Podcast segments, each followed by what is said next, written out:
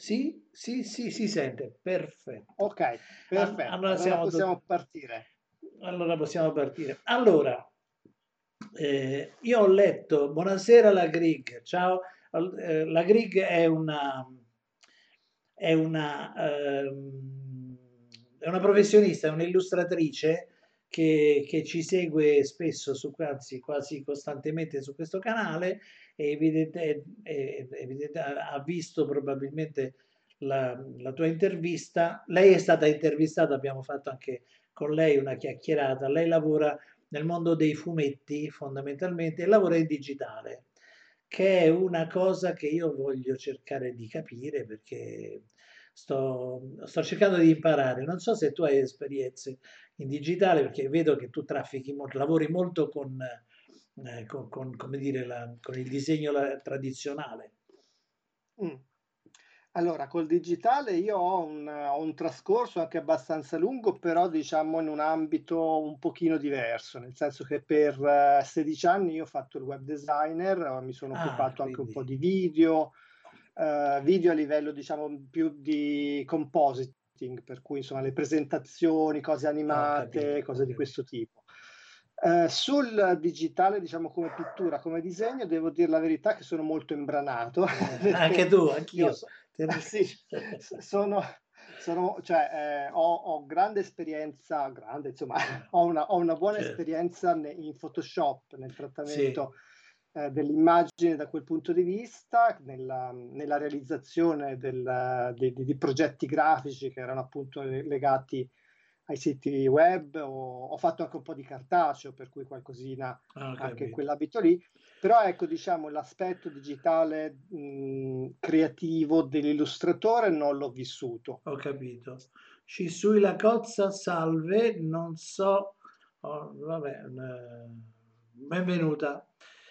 Eh, no, stanno arrivando. Io adesso non so se tu hai possibilità di vedere quello che succede su Twitch, no? Noi siamo. Ehm, no, No, perché eh, non ho, allora. una- non ho un account. Ah, ok, allora facciamo così. Io eh, praticamente questo video che noi stiamo, ehm, che stiamo pubblicando, ehm, Quack Bros, buonasera, eh, è accompagnato da una, da una chat room.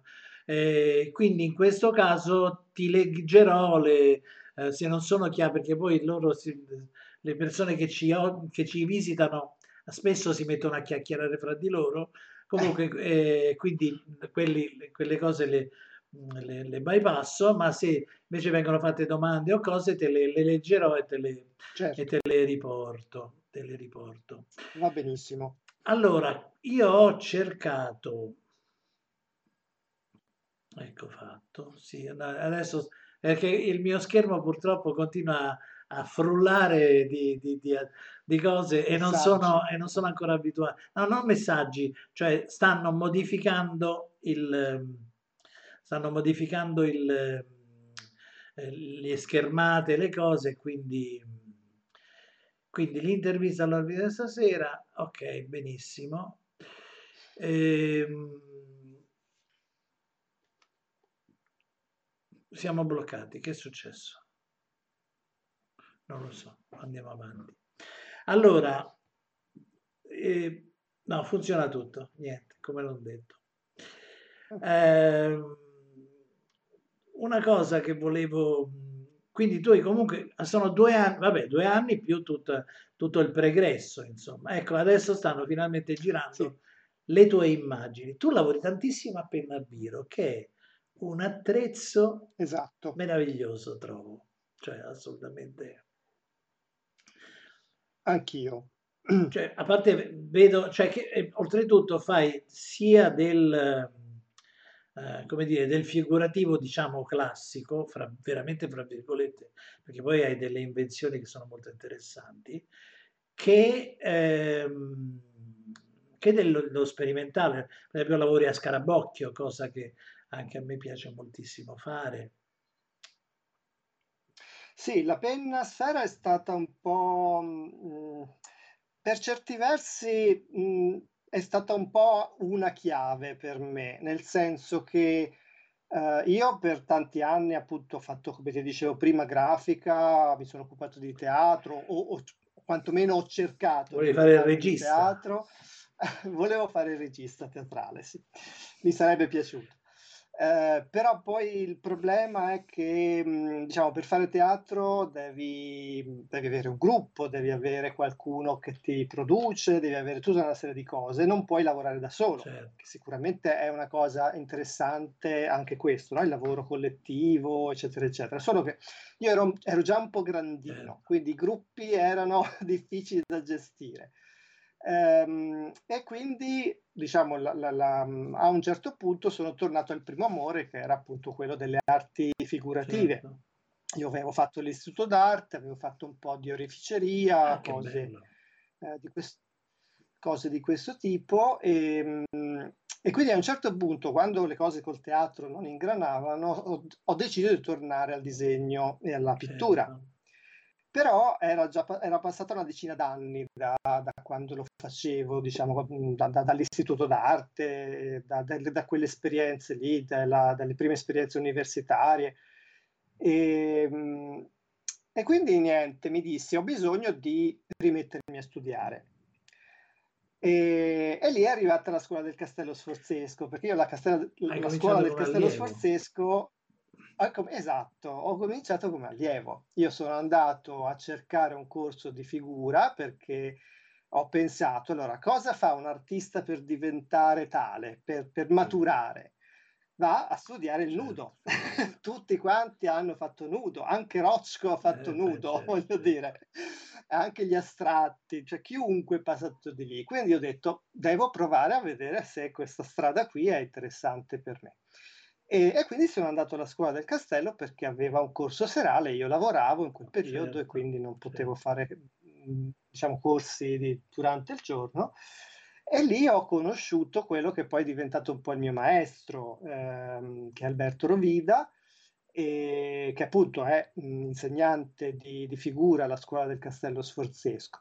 Io sono andato lì pensando di fare disegno accademico, sì. no? per cui mi, mi, immaginavo lì con la sanguigna a fare certo. disegno classico accademico. Invece ho trovato un, uh, un, insegnante che ovviamente molto preparato, che quindi sapeva anche guidarti dal, dal punto di vista tecnico e su, sulla, su, sulla morfologia, certo. sulle proporzioni, eccetera, eccetera, ma che quando vedeva che una, un allievo aveva, anche, aveva la possibilità di farlo, cercava di spingerlo no? a, a, sperimentare. Certo. Quindi mi sono ritrovato a fare, invece di fare il disegno accademico, di fare una scoperta, un, un viaggio di scoperta nella creatività mia, nel, nel modo di approcciare certo. questa cosa, che per, in quel momento era ancora, ancora acerba. Solo che, e ora qui arrivo alla, alla penna sfera, solo che eh, appunto io andavo una volta alla settimana, una sera alla settimana, durante il resto della settimana lavoravo, poi a Milano, eh, quando lavori nel mondo della comunicazione, cioè lavori, non fai altro, sì, no, quello, non vivi. Io ho esperienze a Roma, ma, la, ma, ma come dire, le, le, esigenze sono le stesse, insomma. I lavori eh, sono no, sempre per l'altro ieri, però se puoi fare un po' più in fretta eh, sarebbe meglio, cioè questo è più, più o meno esatto, le richieste esatto. che ti fanno, però mi raccomando un'idea originale, quella è l'altra, quella è l'altra, certo. no? cioè, non è che mi vuoi fare sempre la stessa cosa, almeno questo più o meno... Eh, e quindi niente, lavorando così intensamente avevo, molto, avevo poco tempo per, eh, per dedicarmi alla, al disegno, alla pittura, non riuscivo a fare quasi certo. niente. Uh, in quel periodo però era come se fosse cominciato a scattare qualcosa, che, che un, un bisogno, certo. no? Avevo bisogno di fare questa cosa. E andavo in giro sempre con delle agendine per mettere sopra magari dei pensieri, degli certo. appunti. E una volta ero in treno che venivo dalla Toscana, andavo su a Milano, perché io appunto sono toscano, sì. però da vent'anni vivo a metà fra, fra, fra, i, fra i, due luoghi. Eh, ero in treno con la penna a sfera e un'agendina, dissi, sai che io comincio a disegnare con la penna. Eh, certo e feci primi, il primo disegno su questa agendina. E la cosa mi, mi piacque, quindi cominciai a, a, disegnare tutte le volte che avevo, diciamo, dei tempi, fra virgolette, morti, no? in treno, in metropolitana, alla fermata dell'autobus, eh, ovunque. E prima la, un'agendina, poi una seconda, poi una terza, poi cominciai a prendere questi blocchi un pochino più grandini ad anelli e tutti i giorni portavo a casa un disegno. Eh, certo. Perché era diventato un, un, un disegno, un, um, un nulla die senza linea. No? Nulla Beh. die senza linea praticamente. Mm. Cioè nessun giorno e, senza e, un disegno, un segno.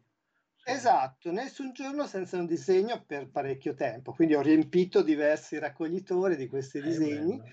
Piano piano ho scoperto che questo strumento era uno strumento estremamente interessante perché ha una grandissima versatilità. Uno pensa alla penna sfera, è abituato al tratto di, de, della scrittura, no? pensa cosa ci posso fare? Non ci posso certamente fare uno studio tonale. Certo. E invece sì. Invece sì. Perché poi ti dà una... Allora io lo trovo come esercizio eh, lo trovo eccezionale perché educa la mano, perché lì, cioè a, pre- a, prescindere dal fatto che ci sono le linee sbagliate, ma questo poi se, se, se impari veramente a disegnare scopri che le linee sbagliate non sono sbagliate per niente, servono anche quelle, no? Cioè, in qualche maniera più o meno prendi abbastanza bene la mira e poi i, le fai sparire se, se, se non servono, no? Anche perché certo. hai, hai, acquisito la delicatezza di mano e quindi il controllo, il controllo necessario. E, ehm, e, quindi lo trovo un'educazione e poi è proprio affascinante, cioè fanno delle cose. Io, io, ho provato in tantissime maniere su carte, su carte, su tela. Hai mai lavorato su tela?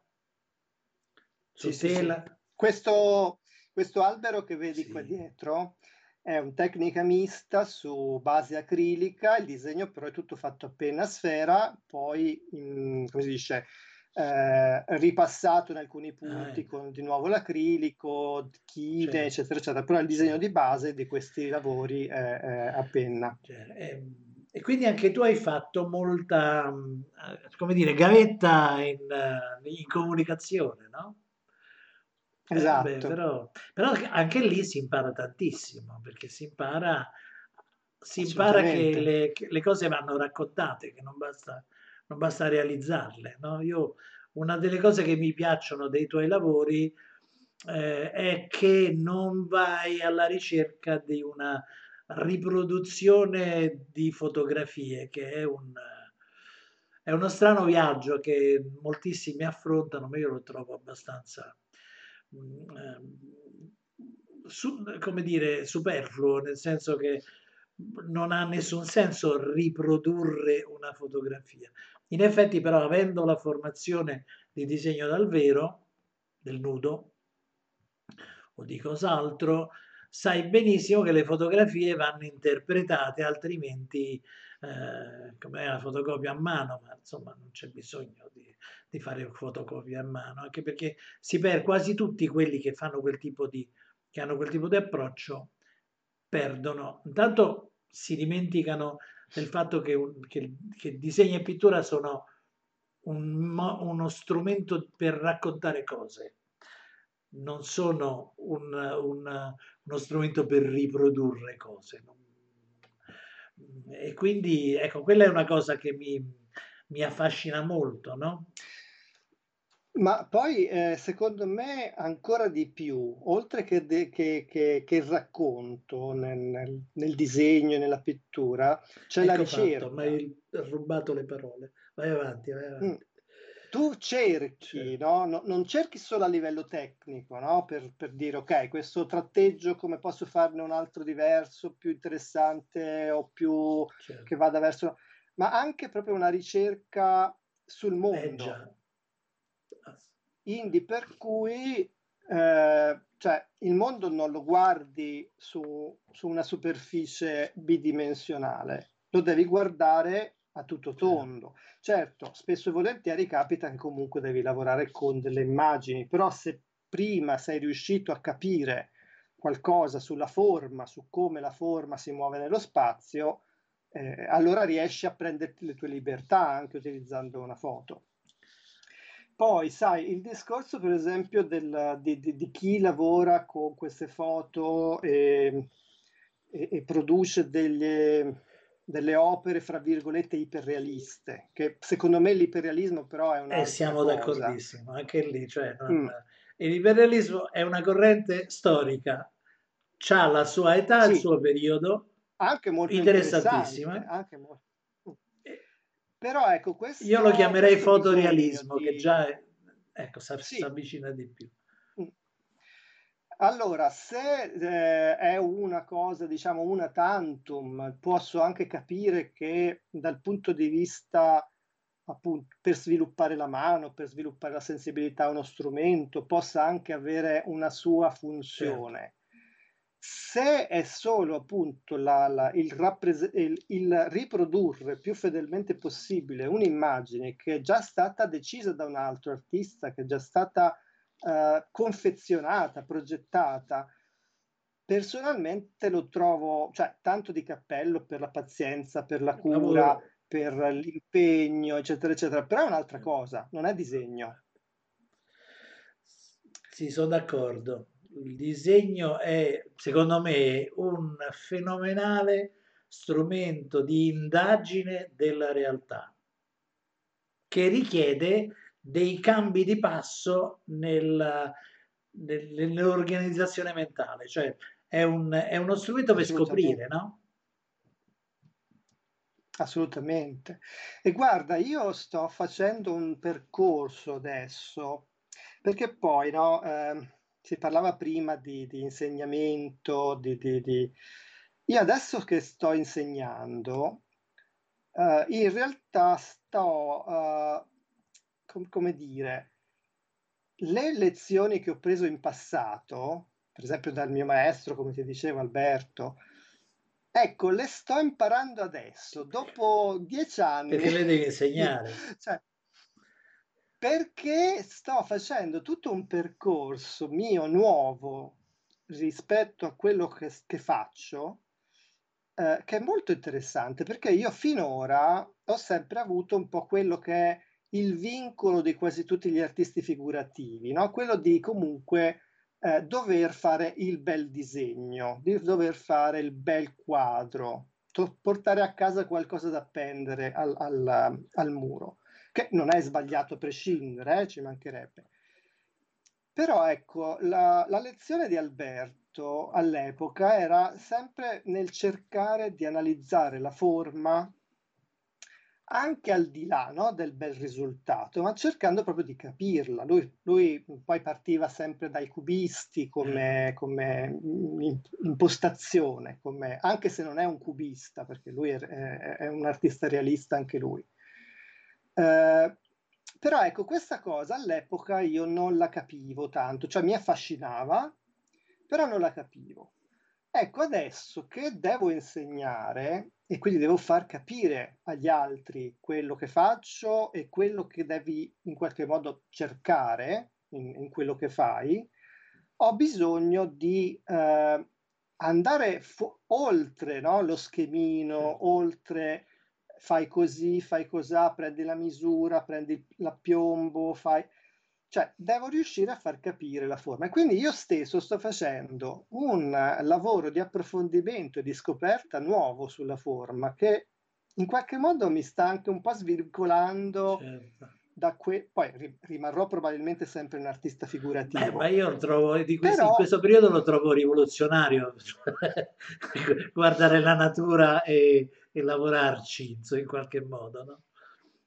Certo visto che è un secolo che tutti guardano dentro, tutti si guardano dentro e cercano di tirar fuori roba, adesso le grandi rivoluzioni, sono, specie nel campo dell'arte figurativa, sono successe quando gli artisti hanno cominciato a riguardare la natura e a cercare di imparare dalla natura. No? Questo è un... Um, perché c'è un riscontro diretto. Noi siamo lì in mezzo, siamo, addirittura siamo, siamo quei processi che vediamo nella natura, ce, ce li anche noi, così un po' se... Però sì, anche a me è successo di come dire, di, di mettermi a cercare di capire cos'è che fa, e scoprire a volte cos'è che faccio io quando lavoro, perché siccome quando disegni non devi pensare, cioè meno pensi e, e meglio è, no? La, la, la, condizione ideale, non so se sei d'accordo, è quella nella quale a un certo punto assisti al tuo corpo che disegna, cioè tu è come se fossi quasi disincarnato, stai lì e dici, oh caspita, guarda che sto facendo, quasi, no? Eh, per cui moltissimi dei processi sono ab- abitudini costruite da, da quando avevi tre anni in poi, cioè da quando hai cominciato a scarabocchiare con, un, con una roba che, che, che, segnava sulla carta o sui muri ed era fantastico, no? Cioè quello è il processo. Per cui certe cose è come una, una, un'autoanalisi profondissima, ho l'impressione, no? assolutamente, assolutamente. Ma io per esempio da questo punto di vista ehm, memore anche un po' della, della, della lezione del teatro. Eh, a, a, come si dice, applico un po' quel, quel, quel sistema che ho trovato utile e interessante lì, perché del, quando io ho fatto teatro, e anche lì ovviamente ho fatto teatro di ricerca, per cui cose un po' strane, eh, un po'... Ne possiamo parlare, cioè, guarda, è, come dire, è strano perché veramente abbiamo, abbiamo fatto dei viaggi molto paralleli perché anch'io in gioventù ho frequentato una... Io facevo il butta dentro un po', no? Cioè, cioè avevo eh. più che partecipare, ho coinvolto tutte le persone che conoscevo, le ho buttate in questa compagnia sperimentale che per un lungo periodo faceva eh, prove e studi all'aperto eh, in, mezzo a Roma, in, in, mezzo a un parco meraviglioso, Villa Borghese, in un tempietto, cioè c'è un tempietto circolare con delle forme classiche, colonne, eh, c'era molto bellino con, con, al centro un pozzo, il, il, come dire, con al centro un pozzo, sì, niente di, di, di più. Quello poi peraltro è, abbiamo scoperto che è un posto magico perché il secolo scorso, il secolo precedente, un'altra compagnia di teatro lì faceva prove e manifestazioni proprio in quel punto, quindi è un punto di energie, chissà, che, chissà di che tipo. Quindi cioè, l'esperienza del teatro sono d'accordo, sono, sono d'accordissimo. E quindi, e, e quindi stavi dicendo ti ha costruito, ti ha dato degli impulsi. Sì, perché allora il mio problema nel diventare artista, tra virgolette, è sempre stato quello che io avevo un po' un'idea ehm, astratta e, e- e molto alta dell'arte, quasi irraggiungibile, però fondamentalmente non avevo, non, non sapevo come fare a arrivarci. Anche perché quando sono cresciuto io, diciamo dal punto di vista del- dell'educazione, che ho fatto il- l'istituto d'arte, eccetera, eccetera, l'arte contemporanea era l'installazione. Imperversava quello, sì. imperversava negli anni Ottanta questo tipo di arte, poi c'era, vabbè, la, l'arte popolare della, della musica pop, eh, eccetera, eccetera, che anche quella comunque non la metto eh, da parte, è una cosa molto interessante. Però io personalmente, che facevo l'istituto d'arte, che imparavo a fare la fusione a cera persa, lo sbalzo oppure il disegno dal vero, non sapevo come mettere queste cose in, in, nel contemporaneo in un discorso artistico che funzionasse. No? Non avevo proprio idea. Eh, quando mi sono avvicinato al teatro, io prima di tutto ho conosciuto il lavoro, non so se li hai mai sentiti nominare, penso di sì, eh, Eugenio Barba, Lodin Theatret, Qualcosa, che è un gruppo sì. appunto di ricerca abbastanza in, in, importante, abbastanza famoso. E loro lavorano molto sull'improvvisazione, quindi praticamente parti con l'improvvisazione e poi questa improvvisazione eh, la impari sempre meglio, la fai sempre meglio fino a che praticamente non cominci a scomporre da queste improvvisazioni fisiche delle partiture. E quindi queste partiture vanno a costruire piano piano il tuo spettacolo. E questo è stato, diciamo, il primo approccio. Il secondo approccio invece è stato con una compagnia di Torino, e in particolare una, una grande artista, eh, una grande attrice, anche se poco, poco nota, eh, che è Maria Luisa Abate, loro facevano un tipo di teatro che partiva dal lavoro di, eh, ehm, non mi viene in mente adesso, il pugliese, eh, Carmelo ah, Bene. Carmelo Bene, capire. Il lavoro mm. sulla voce è tremendo. E lavorava, mm. esatto, lavora, lavorano tantissimo, lavoravano tantissimo sulla voce. Anche lì, però, con, una, con un approccio che per me era fra virgolette rivoluzionario, perché eh, una delle cose che diceva sempre questa attrice era io preferisco di gran lunga un attore eh, meno talentato ma con più volontà rispetto a uno talentato, perché quello che ha il talento crede di avere già in mano l'arte e quindi più di tanto non fa. Una persona che invece magari ha un pochino meno talento, però ha una grandissima volontà, può con il lavoro arrivare a fare delle cose straordinarie. È la solita ecco, storia del, de, delle grandi promesse mancate, no? È pieno di... Eh, esatto. Tutta questa parentesi per dirti che poi alla fine la scuola del castello sforzesco, la penna sfera, eccetera, eccetera, a quel punto lì io ho capito una cosa, almeno di me, eh, non, ovviamente non posso parlare per altri.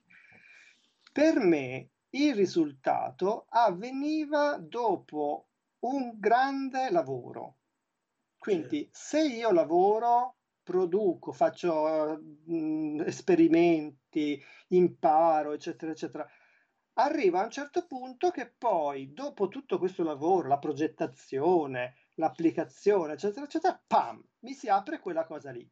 Cioè quel discorso che dici, ok, mi stacco, e, e, e, e, l'opera viene fuori quasi da sola. Perché arrivano le muse. Perché ormai... Perché arrivano le muse no? e passano.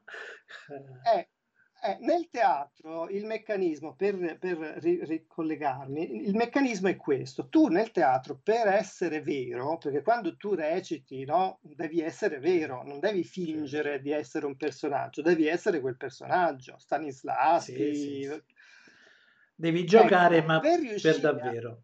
A, eh, per riuscire a essere vero, tu praticamente quella parte la devi imparare così bene che non hai più bisogno di pensarci, ma deve venire fluida, come se fosse tua, roba certo. tua. Ecco, tutto sommato il parallelo che volevo farti era questo, cioè io ho scoperto che nell'arte per riuscire a trovare una mia strada dovevo fare questo percorso certo. qui. Cioè dovevo lavorare così tanto sul, sul disegno, su, sul, su, sulla figura, su quello che facevo e poi a un certo punto Bene, riuscivo ad andare oltre l'esercizio. Bene, sì. A me capitava che tutte e le volte che andavo in secca, scusami, eh, tutte le eh, ricominciavo dal disegno. Cioè, io, tendenzialmente io dipingo e dipingo a olio, cioè una, è una malattia per me quella, quindi eh, però quando, come dire, si inaridiscono un po' le, le fonti e i filoni, poggio i pennelli e ritorno a un pezzo di carbone, eh, eh, ai, ai, ai, materiali semplici perché sono quelli dai quali in qualche maniera si riparte, no? Ti permettono di pensare. Esatto. Molto interessante il tuo percorso. Eh, e, e quindi tu insegnando fai questo, cioè questo... Io ho visto che sei molto rigoroso, io ho, ho dato un'occhiata ai tuoi, ad alcuni dei tuoi filmati su YouTube eh, e eh, sono di un grande rigore, no? Tant'è vero che ho colto delle... Io rubo sempre il mestiere, cerco di, rub... di rubarlo dappertutto lo facciamo e tutti. l'ho ho rubato ah vedi questa cosa quindi eh, ho notato e, e, però la tua come dire la tua presentazione è molto interessante cioè è, è, molto interessante per me perché io sono un, un, si vede no? uno abbastanza agitato nel, e sono agitato anche quando insegno so, quindi eh, a volte travolgo le poi sono qui mi stanno chiamando il dottor Divago perché sono Preso un filone, poi comincia a seguire anche i rami, quindi non si finisce più. Eh, mentre tu hai un approccio estremamente rigoroso e metodico, molto, molto interessante, molto bello. Sì, perché comunque trovo che, sempre per quel discorso che facevo prima, che ho imparato con il teatro, che ho imparato con... Trovo che eh, il rigore, la disciplina riesca a farti arrivare a una condizione dove appunto poi tu la rompi questa, questa eh, disciplina. Per cui comunque io non sono, cioè ti faccio vedere lo schema di Loomis, ti faccio vedere lo schema di Hogarth e tutti gli schemi che vuoi lì dobbiamo percorrere, dobbiamo capire la forma, ah, ecco, capire questo. tutte le certo. cose che ci servono. Quando diventa, quando questa cosa diventa introiettata e tu quindi hai capito questa cosa qui, poi dopo puoi andare anche oltre. Certo. Allora diventi bacon. Sì. Ma, per, ma per fare bacon devi avere alle spalle qualcosa di così forte, cioè Picasso, no? Io per esempio Picasso l'ho cominciato a capire e amare da pochi anni, perché prima per me era abbastanza ostico, non, ehm, cioè lo stimavo, però non, non lo stimavi perché si doveva, cioè, tantissimo. non so come dire, cioè, cioè è Picasso, no? no. Eh, adesso, adesso col tempo ho capito che lui ha potuto fare tutto quello che ha fatto perché aveva un rigore sulla forma che gli ha permesso poi di stravolgerla questa forma. Sì. Per cui ecco, in questo credo molto, in questo, in questo discorso qui. Non so se hai visto della, mai, della... se ti hai capito perché c'è su YouTube da qualche parte, l'ho visto, eh, è tornato varie volte, quel, um, quel filmato nel quale Picasso parte da un disegno di un toro e sviluppa lo sviluppa, lo sviluppa fino ad arrivare a dei segni. Ecco, quella è una cosa che mh, eh, ti fa capire ti fa capire la persona, no? Oppure anche tutti i disegni e i ripensamenti che ha avuto facendo Guernica, che dice che, fa, che è andato lì, ha fatto un po' di segnacci, scusa, io viene subito fuori il romanesco quando vado al popolare, no? Cioè normalmente diceva che vabbè ha fatto l'occhio sopra, l'occhio sotto, ma che ha fatto? In realtà quella composizione è di un, è di un equilibrio compositivo da studiare anche solo come per, le, per, la compos- per come è organizzata. E poi è stato un lavoro lungo, molto difficile. Eh, per cui questa immediatezza che lui ha tirato fuori, perché è, una, è, un, è è un urlo assolutamente eh, immediato e forte, no? Poi parliamo pure dell'urlo se ti va di Munch, perché è un altro che, che è mm. uscito da una scuola rigorosissima. Eh, non so se hai mai visto i suoi disegni, i disegni che faceva in accademia. Lui era un, un disegnatore sì, sì. liberty, che è secondo me il culmine del disegno, del disegno in quanto stilistico, eccetera, e, e poi, si, poi si sposta e fa, uh, e, e, fa quel, quelle pitture lì. Comunque Guernica è quella cosa lì, è, uh, cioè per fare quell'urlo così spontaneo non c'è niente di spontaneo. Cioè è tutto... No, eh. anzi, Anzi, il, a, a, tu hai detto appunto giustamente, io la, la faccio vedere sempre que, Guernica quando faccio la lezione sulla composizione. Io in, in, quasi tutti i miei corsi, anche quelli brevi, cerco di mettere sempre una lezione sulla composizione. E, e ci metto in mezzo da Masaccio fino appunto a Picasso. E ehm, Guernica, appunto, a parte il fatto di tutte le geometrie che ci trovi dentro, tutti i rapporti di sguardo fra una figura e l'altra, eccetera, eccetera. Poi, mentre la guardavo un giorno, ho scoperto una cosa che non avevo mai notato. Perché con questo pallino che mi ha messo nella testa del mio maestro, appunto della forma, dello spazio, eccetera, eccetera, ho cominciato a guardare questo quadro pensando allo spazio, no? Perché lì per lì ti sembra una cosa piatta, con tutte queste figure in realtà se la guardi bene ti rendi conto che è una scatola. Cioè Guernica è una scatola, per cui una sorta di palcoscenico. E il fatto che lui abbia usato il bianco e nero e non il colore per rappresentare un fatto così drammatico con la morte, il sangue, il dolore, ma lui ha usato il bianco e nero e poi ha usato uno spazio che è teatrale. Cioè, è, è, è, è un maledetto spagnolo. Cioè lui praticamente... Perché... perché molti spagnoli gliel'hanno insegnato, cioè, ha guardato bene i suoi, i suoi maestri, insomma.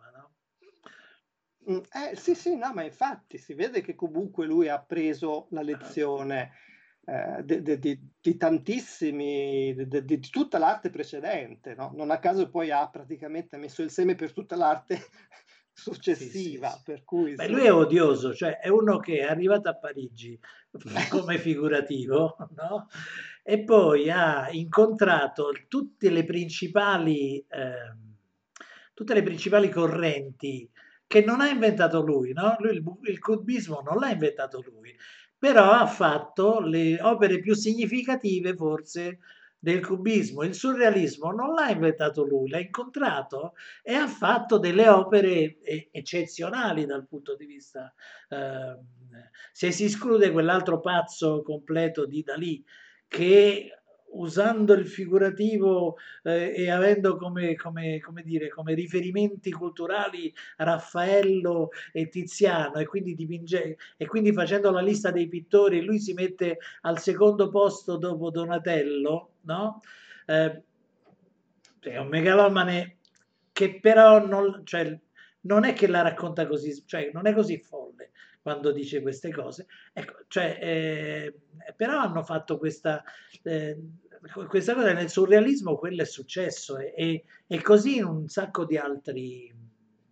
E, e, quando ha rubato le maschere africane a, a che è Matisse, Matisse era, aveva in casa, si sono tolti il saluto per anni, perché Matisse aveva in casa queste maschere africane e, e durante una festa eh, Picasso gira e la vede e dice ah che cos'è? Niente.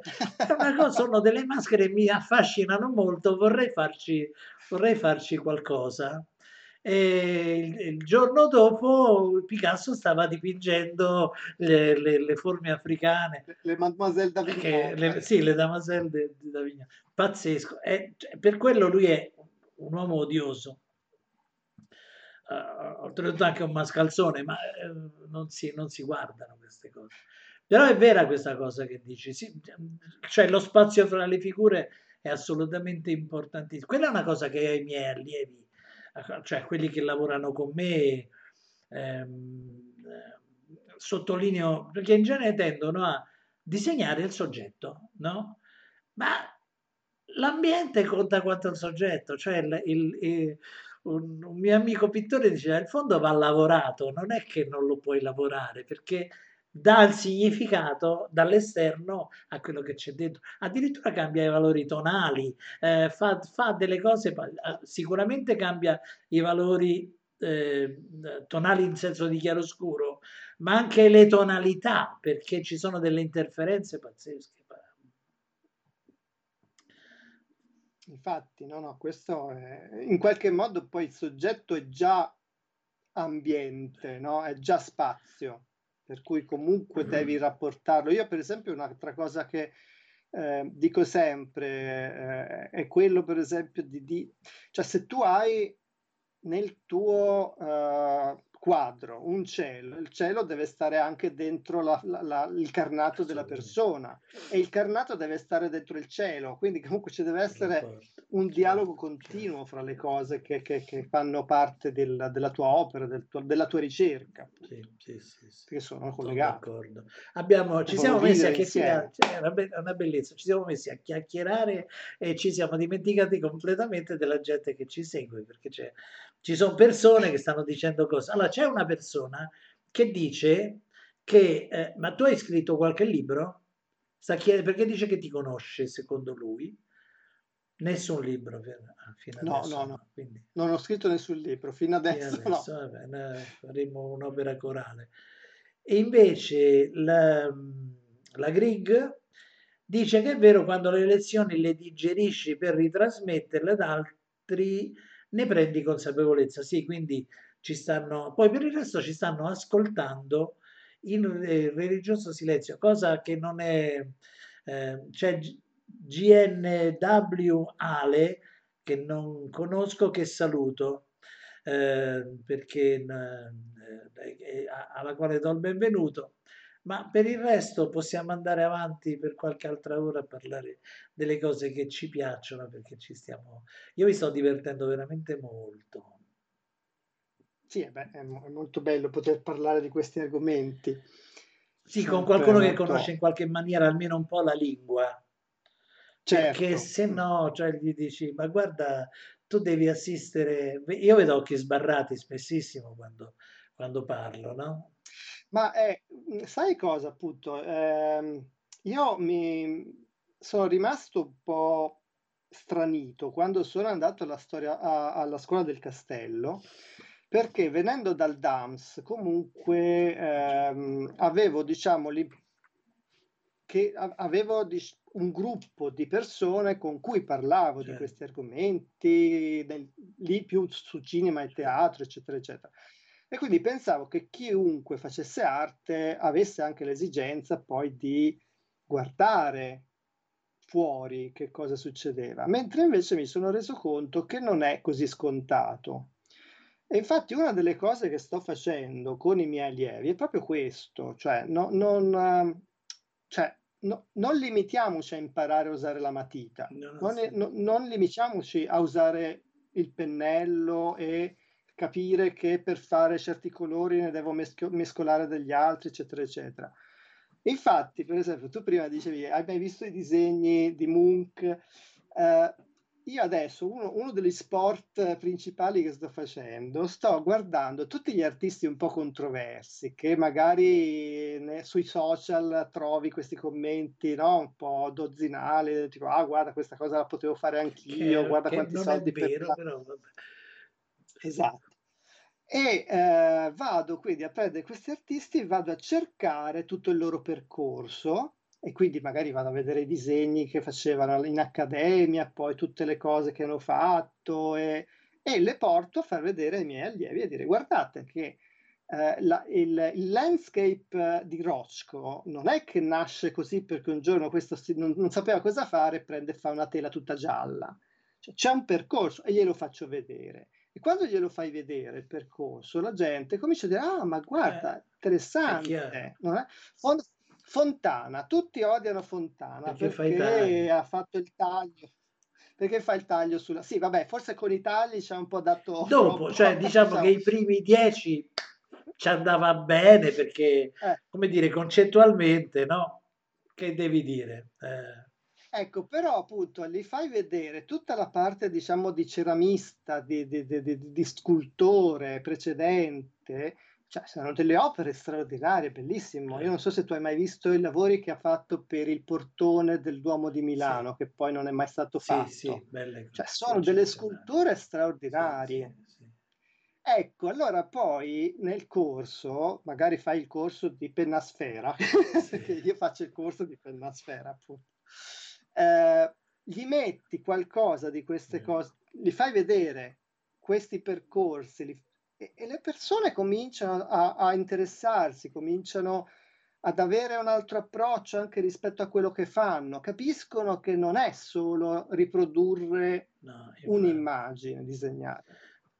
Ecco, questo mi piace molto dell'insegnare, il, il, l'avere la possibilità di eh, non solo insegnare a usare una matita, ma anche dire guardatevi intorno, andate a vedere le mostre, andate a vedere gli artisti che cosa fanno. Io da bravo dottor Divago li, li spiazzo, cioè perché in effetti ci vuole, a volte forse ci vuole un po' una scossa eh, per certi, perché che strano, allora, eh, come dire, è strano il fatto, questo fatto, le, io non ho fatto corsi non ho fatto DAMS, non ho fatto liceo artistico, non ho fatto Accademia di Belle Arti, eh, me l'hanno impedito mh, mm, da ragazzo, uh, sono uno di quelli che gli sarebbe piaciuto ma non gliel'hanno fatto fare. Io mi ero trovato pure una scuola che era giusta, proprio secondo me, perché era una scuola sperimentale per la cinematografia e la televisione a Roma, eh, fatta perché alla RAI serviva, servivano persone, fondamentalmente.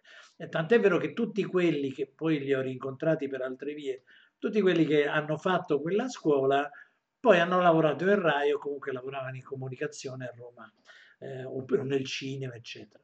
Io ho fatto moltissima gavetta perché, come dire, avevo, sono di origine, eh, diciamo che la mia famiglia quando avevo dieci anni ha avuto una disgrazia tremenda, per cui siamo diventati poveri. Per cui eh, da ragazzo, quando mi chiedevano che facevo, io gli dicevo faccio il pittore e loro mi dicevano a quale? E io dicevo tutte e due, perché facevo sia l'imbianchino che il che dipingevo. Eh? Ah, hai fatto l'imbianchino? Eh, ma è una vergogna. eh, per cui l'ho fatto per anni perché mi ci mantenevo a scuola, perché se non lavoravo l'estate in qualche maniera, se no non ce la facevo. Ehm, e, e, poi ho, sono entrato nel cinema e anche lì facendo l'aiuto, l'aiuto scenografo eh, che poi non trova robe, cioè alla fine poi eh, ho delle avventure pazzesche, tipo rubare eh, piastrine di, del, di ascensore per, chi, per finire una scena a Ferragosto perché il giorno dopo per, bisognava fare una scena e mancava la piastrina dell'ascensore non si trovava. E poi a scappare pensando, ridendo fra me e me alle due di notte pensando a quelli che sarebbero arrivati la mattina a chiamare a, a cercare il pulsante e non trovarlo per cui ho storie incredibili da questo punto di vista sono molto un ragazzo di strada però secondo me da quello che ho visto cioè dai, dai percorsi, che ne so, del mio compagno di banco che era bravo, delle medie, che era bravo a disegnare quanto me e che poi ha potuto fare il liceo artistico e accademia. E questo fatto, unito a un caratteraccio, mi ha dato la spinta terribile a studiare, studiare, studiare le pratiche, no? E, e quelle ti fanno, secondo me, ti fanno crescere, cioè per cui poi eh, come dire, mi ritrovo a parlare con un... Eh, eh, con una persona che ha fatto scuola d'arte, che ha fatto il DAMS, che poi ha fatto un'altra scuola, eccetera, e in qualche maniera abbiamo delle, delle esperienze che sono assolutamente paragonabili e delle, come degli insight, delle, come dire, delle illuminazioni, non so come chiamarle, abbiamo delle comprensioni che sono assolutamente simili, eh, parliamo in qualche maniera la stessa lingua. Ed è curiosa questa cosa perché in effetti io l'accademia mi sono, mi sono salvato da tutta la, la burrumbal, cioè, cioè, che poi adesso non vorrei essere... Ehm, eh, non, non, vorrei apparire quello che non, che non sono, io guardo astrattismo, performance, a parte che un po' l'ho frequentate, ma comunque con un grandissimo rispetto perché ci sono delle cose lì molto interessanti, anche se andando a guardare i, la pietà di Michelangelo, là dentro l'astrattismo già c'è c'è uno studio molto profondo di astrattismo perché il racconto lì si svolge su questo cono no? con una spirale che segue un cono e tutta l'azione drammatica funziona così e, e lui, Michelangelo, non è che l'ha fatto per caso, l'ha pensato, l'ha pensato proprio così. I tria- il triangolo, i triangoli aurei. Eh, adesso non vorrei mettere eh, eh, sezioni auree dappertutto come le stanno mettendo adesso in ogni, in ogni dove le stanno trovando, che quello è eccessivo dall'altra parte. Però tutto quel tipo di discorso, anche perché faceva parte proprio dell'humus loro, eh, c'era già. Per cui in qualche maniera aver svicolato ed, ed aver evitato questo indottrinamento, poi a Roma era era tremendo, c'era la transavanguardia, c'era, questa, c'era gente strana, cioè, erano personaggi decisamente strani, molti cialtroni, eh, bisogna dirlo, cioè molti erano proprio dei cialtroni, cioè dei, dei come dire, dei, eh, gente che riproduceva formule ad uso e consumo di critici che così potevano scrivere i loro temini eh, e creavano, e creavano l'incultura e poi, poi hanno aperto lo, la, dire, la, lo spazio agli americani quando sono arrivati Fantastico che poi gli americani ce l'hanno venduta a noi quella roba lì, perché loro hanno le accademie, oppure vengono a Firenze a studiare con la Oxaca, o, o che è una pittrice assolutamente formale e classica, in scuole all'inglese, in, in scuole in inglese per, per americani. E, quindi vengono a Firenze a insegnare la pittura, che è un assurdo secondo me, non so, non so come la pensi te. Ma eh, allora, sul discorso appunto di, di, di, di questi strani flussi, li trovo affascinanti, nel senso che comunque cioè, il fatto che appunto gli americani si... si um, anch'io conosco un pittore eh, che è diciamo quasi micalo, micalo, cioè rinascimentale, no? che è un americano che viene proprio dalla, dalla, dalla profonda America, adesso vive a Parigi e, e, fa un tipo d'arte che potrebbe essere tranquillamente eh, Firenze 2.0 come, sì. come tipologia, o Roma, no? la, la, la classica poi invece per tornare al discorso del, de, del Michelangelo astratto, è, è, un discorso che mi piace molto perché eh, tanta, tante persone pensano no, che eh, gli artisti del Rinascimento, oppure del, del, del manierismo, no? cioè, perché loro facevano la figura eh, realistica, eccetera, eccetera. Ma dove? Ma perché le figure di Pontormo ti sembrano realistiche? Cioè c'era un grado di astrazione altissimo nella, nel loro... E infatti cioè, sono attualissime, se tu pensi eh, eh, Rosso Fiorentino, non so se hai presente la, la, la deposizione, c'è quella figura rossa alla, alla base della, della croce se, sembra Picasso, sembra il cubismo, cioè, e eh, ovviamente non avevano la cognizione di, di, poter andare oltre il realismo perché, eh, eh come dire, non erano pronti, no? noi, noi, abbiamo avuto la fortuna... Non era accettato, che, oltretutto. Cioè... Sì, ma, non, ma, no, ma al di là del fatto che non fosse accettato, secondo me era anche poco concepibile perché non erano avvenute delle cose, no? Noi, noi, siamo riusciti ad andare oltre il figurativo perché a un certo punto è arrivata la fotografia sì. e allora ha svincolato l'artista e, e, quindi tu non sei più obbligato a Dai fare mestieri, la, certo. la pala, certo.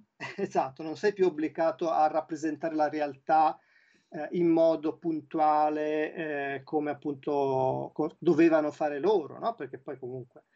E quindi c'è stata tutta l'esplosione che, che, de, de, de, dei vari filoni, eccetera, eccetera.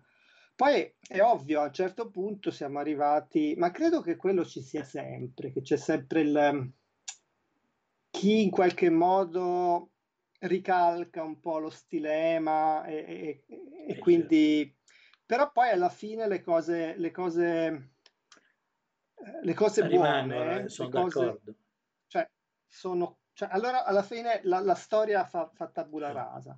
Ecco, la cosa che mi dispiace di più dell'arte contemporanea è questa. Io, io amo molto guardare, vedere.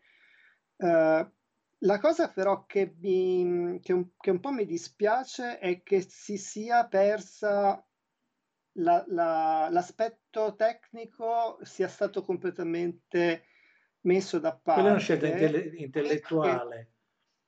Mm, sì, lasciando solo l'aspetto filosofico, però anche quello lì alla fine è, è sfumato.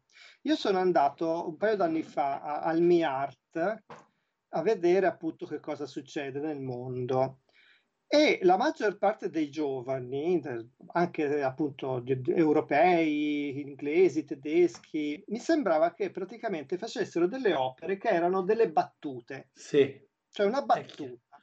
Quindi una cosa divertente, no? Guardi, eh, eh, me ne ricordo una in particolare, c'era una, una, sorta di tenda doccia con dei piedoni sotto da, da cartone animato, divertente. divertente, però dopo, dopo che hai fatto la risatina, mm, e, e, e, e, beh, sì, sì, e ora, poi arrivavi ai padiglioni delle, delle, delle, gallerie, diciamo, storiche, milanesi, romane, eccetera, eccetera, ti trovavi di fronte un De Chirico, ti trovavi di fronte eh, un afro, ti trovavi, e dicevi, cavolo, io afro non lo conoscevo, mi sono trovato davanti questo pittore astratto, ho detto, ma guarda la qualità della pittura di quest'uomo. Eh sì. Non la dico la toscana. cioè, ma, ma guarda, eh cioè, sì. Ecco, eh que- quella cosa lì è un peccato che non sia stata presa in ehm. considerazione da queste generazioni perché la qualità de, de, de, della pittura, la qualità del disegno, poi magari cioè, devi mettere fai la, anche la, la cuffia la devi mettere Scusa un attimo. Eh, è un altro bu- o, o devi usare un altro buco o lo devi spingere più forte.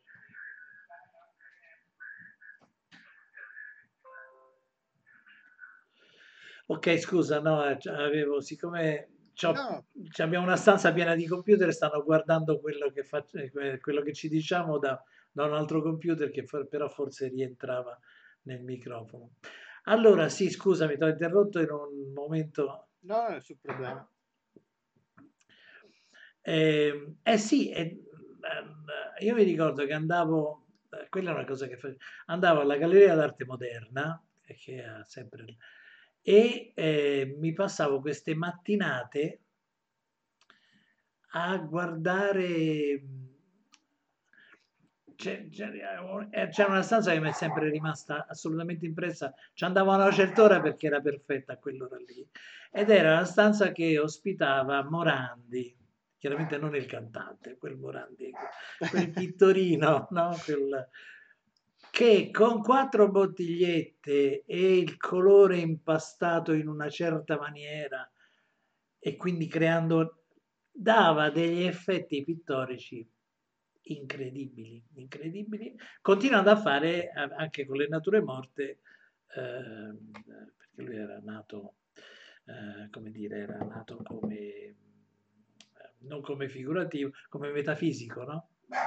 che quella è un'altra parte della, della pittura italiana che secondo me è eccezionale assolutamente. No, non so se, eh, a prescindere dalla pittura di De Chirico che aveva quella materia così sporca, così, no? Eh, lavoravano moltissimo col fango loro. Eh, non so se hai, se, se hai preso, perché lavoravano con questi colori molto eh, molto mischiati, eh, eh, quindi pieni di bistro, cioè fondamentalmente lavoravano con, uh-huh. con, con bistro e basta, no? senza mai, quasi mai squilli eh, di, di, di, colori saturi, però tira, con quello imparando da, dai macchiaioli, che anche loro, non avendo i colori dei francesi, facevano delle cose superbe con la terra, praticamente. Quella è, la, quella è una grande tradizione di pittura italiana, una grande indagine che nessuno ha... Che quella credo che sia veramente sottovalutata, probabilmente eh, in, futuro la, l'andranno a recuperare, no? un po' come hanno recuperato Caravaggio, perché Caravaggio era assolutamente eh, sparito, sì. poi sono andati a riguardarlo. Adesso è una specie di rockstar. Eh, eh sì, anche troppo, cioè anche lui un po' sopravvalutato, perché mh, mm, con questa storia delle, delle camere oscure, che, utilizzando, faceva degli errori prospettici terrificanti, ci sono delle, dei quadri che sono sbagliatissimi, che però, funzio- però dall'altra parte funzionano, no? Cioè, non so, la cena di Emmaus, non so se sei presente. C'è quel quadro con quel, con quel la persona con le braccia così di scorcio, con una mano che è grande il doppio del cesto, del cesto di frutta che sta sul tavolo e che dovrebbe essere alla stessa altezza. Però funziona, no? Eh, quindi... ci ho mai fatto caso, adesso me lo vado a rivedere. Eh, vattela a rivedere perché è divertente quella cosa. Molte cose lui ha fatto così, poi a parte i ripensamenti, molte cose lui le ha fatte così perché eh, avendo queste macchine, queste macchine ottiche eh, che, che, utilizzava, si, eh, doveva costruire, il quadro lo costruiva, eh, infatti secondo me non è vero che non disegnava, sono andati persi i disegni perché io non credo che quelle composizioni le, le costruisci se no, ma poi utilizzava, cioè lavorava molto a pezzi, no? E per cui a volte certe cose un po' sfuggivano, un po' come quel Cristo di piedi, che adesso non mi ricordo mai il nome del, dell'autore, è un grande, un grande virtuoso della, della prospettiva, Masaccio, quel Cristo visto dai piedi. Mm. È presente? Cioè, c'è Cristo Ma... sdraiato e tu lo vedi in prospettiva dai piedi. Mm, ma non è Mantegna. Mantegna, scusami, ecco, cominciava con la M, con la, la M l'ha azzeccata e il resto no, scusa, perdonami. Ma anche lui, siccome poi i piedi sono sbagliati, sono troppo piccoli. Sì, sì, quello si, basta, quello si vede bene. Si vede bene. Si vede bene per noi perché nessun altro lo vede. Perché, sì. cioè, eh, però è giusto, è giusto come ha fatto lui, no? Cioè lì, anche lì, la, la, la, la natura la osservi, ma poi quando devi raccontare la pieghi al tuo racconto, no? E lo hanno fatto tutti. Cioè, Michelangelo... Sì, beh appunto tornando al mio maestro ha, mh, Alberto Rovida mi ha sempre mh, fatto vedere nelle statue no? che noi consideriamo appunto delle, delle, delle, la perfezione in realtà se tu provi a mettere nella maggior parte delle statue più eh, famose del mondo le, provi a mettere una modella in quella posizione non, non ci sta non è possibile no, cui... no infatti, infatti. Eppure sembrano così naturali. Sì. No? Eh. eh. Perché poi basta mettere una mano che preme su, su un fianco che entra e dice, eh, guarda, hanno fatto... Eh, poi magari con delle annotazioni incredibili. C'era io una volta ho visto, cioè, c'è una mano di Michelangelo che, che ha il mignolo sollevato in una certa maniera e si vede il muscolo teso Del, che, dell'avambraccio. dell'avambraccio che, eh, che se non si gonfiano quel, quel, mignolo in quella posizione non può andare, per cui poi andavano a, a, a osservare delle cose, de, facevano delle annotazioni pazzesche, però facendo opere astratte, perché io, secondo me, tu, gran parte della scultura e sicuramente tutta la pittura di Michelangelo è pittura astratta totalmente. No, cioè un... Sì, sì, ha, ha, sicuramente tutta una serie di forme che seguono più la sua idea di forma rispetto alla, alla realtà del, del modello, del...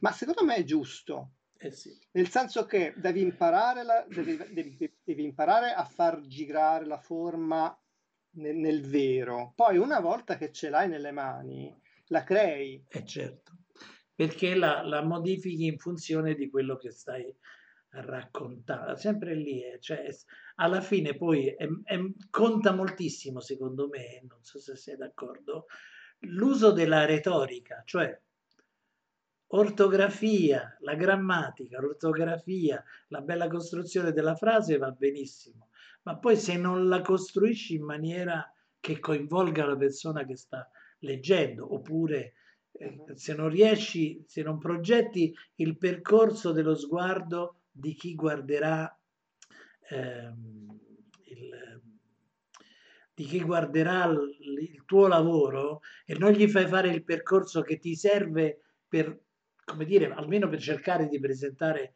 il tuo discorso, ma che stai, cioè in fondo le barzellette bisogna saperle raccontare, se no la migliore barzelletta finisce detta in, in, italiano perfetto, no? Ma non funziona, non so se... Sì, poi devi riuscire a mettere appunto in luce le cose giuste. eh, fare arte, secondo me, è anche saper fare delle scelte, no? Tu scegli che cosa mostrare, tu scegli che cosa tirar fuori, che cosa lasciare indietro. Eh, mi, mi, stavi facendo pensare prima no, a Caravaggio e, e, al fatto che le sue opere comunque funzionano, sono così forti. Perché? Perché poi alla fine, e qui torniamo sempre, c'è il teatro, stasera il teatro, teatro incombe. Teatro, assolutamente. Se, se, ci penso, io ho sempre mh, guardato con grande ammirazione le opere di Caravaggio, però poi alla fine, quando vai a vedere i dettagli, adesso ci sono questi cataloghi che ti fanno vedere tutti i dettagli, per cui anche l'unghia del dito del mignolo, eh, il labbro, qui su giù là. E vai a vedere i lavori di Caravaggio in dettaglio con questi, eh, con questi ingrandimenti forti, in realtà, cioè non che siano fatti male, eh, perché sono fatti comunque molto bene, però ci sono pittori nella storia dell'arte che sono stati molto più eh, approfonditi ah, sì, nel dettaglio. Ma, più, ma non così efficaci, sono d'accordo. Però, ecco, lui riesce a metterti le luci nei punti giusti. Questo drappo rosso che gira di qua e di là a seconda di come vuole che te guardi quell'opera quindi tu praticamente, come se tu entrassi a teatro, guardi, guardi quello che lui ti mostra, per cui magari la mano, che io non ho mai visto, e adesso ci vado a vederla, non ho mai visto questa, come si dice, eppure l'ho guardato quel quadro, lo conosco, eh, sì, sì. però non me ne sono mai accorto perché ero completamente irretito dal suo discorso. Sì, ecco, questa è la grande una grande qualità per un artista, credo. Sì, infatti io non credo che sia un errore, eh? cioè quella è una scelta, non è un errore. Adesso l'ho, l'ho segnalata no, anche, perché è evidente, fosse... quando, quando, la vedi dici, oh, caspita, però... Anche fosse, anche fosse un errore, il sì. fatto che comunque lui riesca a costruirti il quadro in modo che tu ti concentri su quello sguardo, su quel pezzo di pane, su quell'azione, senza andare a pensare, a mettere in relazione eh, una mano con l'altra, quella proporzione con quell'altra, magari ora non, ehm, non, non, non, lo so, magari in qualche quadro c'è una testa che è più piccola di quello Facile, che dovrebbe sì, essere, sì. ma non te ne rendi conto perché comunque pa, arrivi e vero, c'è lo spettacolo. Sì, no? no, ecco, ah, questa è una cosa, tu parlavi di, di, di Caravaggio, questa è una, è una lezione che secondo me è per un pittore importantissima e che è quella per cui eh, si vede quasi subito il dilettante rispetto a, il dilettante anche di genio, di grande qualità eh, rispetto al, al, professionista, perché in pittura, eh, quasi, anzi direi quasi in comunicazione visiva, cioè proprio cinema, fotografia, tutto mi ci metterei, suggerire è molto meglio che definire. Questo è, è proprio una legge della, della Gestalt, no? C'è quel giochino col triangolo bianco sui, quattro, sui tre cerchi neri che poi sono tre Pac-Man in realtà e il triangolo non esiste, però tu lo vedi più bianco del fondo bianco, quello lì è come dire una prova provata che suggerire è molto più efficace ed efficiente che, che, ma quasi tutti non andavano a questi particolari, li accennavano. Peraltro perché la pittura comunque voleva dire una bottega di artigiani che lavoravano e quelli dovevano fatturare e dovevano consegnare e quindi cioè diciamocelo eh, per cui se io con una pennellata risolvo una cosa che ci dovrei mettere tre ore eh, mi studio la pennella, quella pennellatina lì che mi dà quella suggestione giusta per far funzionare eh, per far funzionare l'opera. E l'altra cosa è che appunto anche nel caso della figura eh, le, le, le, Veneri, le Veneri venete, no? Di, chi era, di Tiziano, sono deformi. cioè anatomicamente sono orribili, però funzionano perfettamente. Cioè, mentre che ne so, la, la maha desnuda dal punto di vista anatomico è praticamente per, è perfetta, fatta bene. le, le, le, le Venere di Tiziano sono totalmente... Infatti Michelangelo, Michelangelo che era andato a vederle, tornando dice, ah caspita, qui è bravo questo, e che colori, eccetera. Peccato che non sa disegnare. Vabbè, poi erano, erano dei cani a quell'epoca, erano terribili, terribili. Fra di loro si trattavano e poi cioè, Michelangelo non la mandava a dire. C'è una, c'è una scena a Firenze fra Michelangelo e Leonardo e Michelangelo lo, lo distrugge praticamente. Gli dice che era un incapace, non era stato neanche capace di far stare in piedi un cavallo del... cioè, quindi cose, cose tremende. Chissà come li bruciava allora poi. Eh, caspita, beh, eh, se pensi eh, vabbè, stiamo andando ad aneddoti e io come al solito ho cominciato a divagare, no? Cioè, eh, però in effetti tutto sommato questo è lo scopo di queste chiacchierate, no? Sono, certo, certo. sono scambi di idee, di cose, di aneddoti. L'altro aneddoto fantastico è che Raffaele arriva a Firenze, va a vedere nella, nella sala, nella hall del comune eh, i due cartoni per i due eh, affreschi che dovevano essere fatti, uno da, da, Leonardo e uno da Michelangelo, la battaglia di Anghiari e la battaglia di Ic, non mi ricordo mai il nome, di, di un, è un paese lì vicino, eh, Can, vabbè comunque quell'altra, quella fatta da Michelangelo e smette di, diseg- di dipingere per due anni e, stu- e si rimette a disegnare, a studiare disegno. Cioè, quello poi, quello è un effetto che Raffaello ha imparato da tutte e due, ne ha tirato fuori dei, perché non, non è certo viene, lo svalutano e non ha capito neanche perché, perché è veramente un pittore eccezionale. Lo svalutano tantissimo proprio per, perché era molto, no? formalmente molto, eh, molto armonico, però poi in realtà c'era c'era un sacco di sostanza. Lui ha veramente imparato tutto, era un po' il Mozart di, di, di quel periodo, perché era vitale, no? Mm-hmm. Eh, lo, devo, lo, dovrei approfondire perché anch'io ho un po' di, di, non dico antipatia, però insomma di, de, dei tre è quello che ho studiato meno, quello che ho frequentato. È vero, è, sì, ce l'ha, ma questo credo che sia un po' perché va molto in voga, è molto in voga Caravaggio. Allora se. Caravaggio è così importante bisogna svalutare Raffaello, ma Raffaello non, non c'ha niente da... A parte che ha, ha, fatto due o tre stilemi che poi continuano a ripetersi, vabbè che ha cominciato con Michelangelo. Allora il braccio, cioè, il braccio giù è un atto drammatico fantastico. Il braccio del Cristo della pietà, ok? Quel braccio giù. Lo, dove lo ritrovi? Lo ritrovi nella deposizione di Raffaello c'è il braccio giù. Poi quella c'è una, è una, come dire, c'è una, ho visto una, una lezione fatta da Dario Fo, grande pittore peraltro.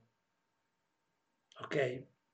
Sì, sì, ho visto delle cose. Non so se hai visto la lezione che ha fatto su Raffaello. Allora, io ho visto alcune puntate di quelle lezioni che faceva sull'arte, però non mi ricordo se, ha, se ho visto questa in particolare era bellissimo perché lui praticamente ti descrive la... dice vabbè allora c'era il Cristo taglia in due l'opera no? sopra sono allora, ci sono quei due che tirano no? e poi ci sono tutti questi personaggi formalmente statici ben messi no? però poi se vai a guardare sotto c'è tutta questa confusione di piedi che cercano ed è fantastico perché se, se, lo riguardi in quella maniera dici oh caspita ma uh, uh, non era tanto no? Uh, come quando poi lavorando nelle stanze del, del Vaticano le stanze del, del, Papa eccetera di botto cambia da, dai quadri molto formali eccetera pare che abbia, sia riuscito a entrare a sbirciare quello che Michelangelo stava facendo nella Cappella Sistina ed è, se ne esce con i quadri La prigione di, di San Pietro, eccetera, di un drammatico eh, incredibile. Anche quelli vanno... Eh, te l'ho detto, lo devo, lo devo approfondire un eh, po' meglio, Raffaello. È un peccato che sia molto giovane perché in maturità avrebbe, secondo me, dato dei, dei risultati, anche se, insomma, è un po' come Mozart, no? Cioè, eh, anche, anche, se è andato via presto, wow, ha prodotto. ha prodotto una quantità di roba pazzesca. Io, a me piace molto fare questi eh, paragoni, no? Eh, per cui se eh, Leonardo è molto simile a Bach, eh, Michelangelo mi sembra più un Beethoven e invece Raffaello è un, è un gran Mozart, cioè ha queste, queste cose. Allora, ho visto che tu fai, fai delle cose molto... Scusa, io salto, da dottor Divago posso farlo tranquillamente. A parte adesso sta, mi sta passando... Fai questi personaggi... Eh, questi personaggi... Eh, con, questi personaggi con le... Come si chiama? Con le, con le gorgiere. Con le gorgiere che mm. sono, chi sono, che storia hanno, perché mia moglie fa delle cose simili con un'altra chiave, però molto interessante, e anche lei lo fa a penna biro. Ah, ah allora bisogna, bisogna, che me le fai vedere. sono su, sul, sul, sito, comunque sì, ti mando il link, sono sul sito perché eh, spiega anche un po' che cos'è che fa, perché lei parte, lei parte da scarabocchi liberi, ci vede delle figure e le tira fuori eh, però so, poi quando sono tirate fuori sono, eh, sono, come dire, figurativamente molto corrette, molto interessante la cosa. Che storia hanno quei personaggi? Allora, ehm, ecco, questo per esempio è una di quelle cose che appunto viene fuori un progetto eh, eh, artistico praticamente dal, dalla casualità, no? Nel senso che Uh, io lavoravo in quel periodo tanto con la penna sfera e, e, mi dilettavo con i tratteggi, eccetera, eccetera. A un certo punto, un giorno, mi sentivo un po' così, avevo bisogno di sfogarmi e quindi dissi quasi quasi prendo un foglio e lo riempio di tratteggio con la penna.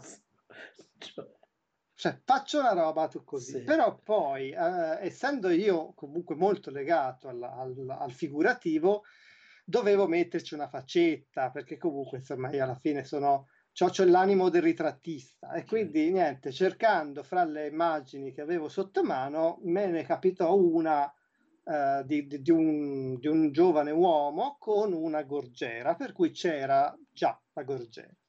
E quindi lo cominciai a fare questo tratteggio e infilarci dentro questa figura.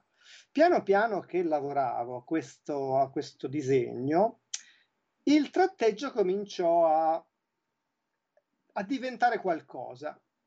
Diventava spazio, diventava ambiente, diventava forse vegetazione.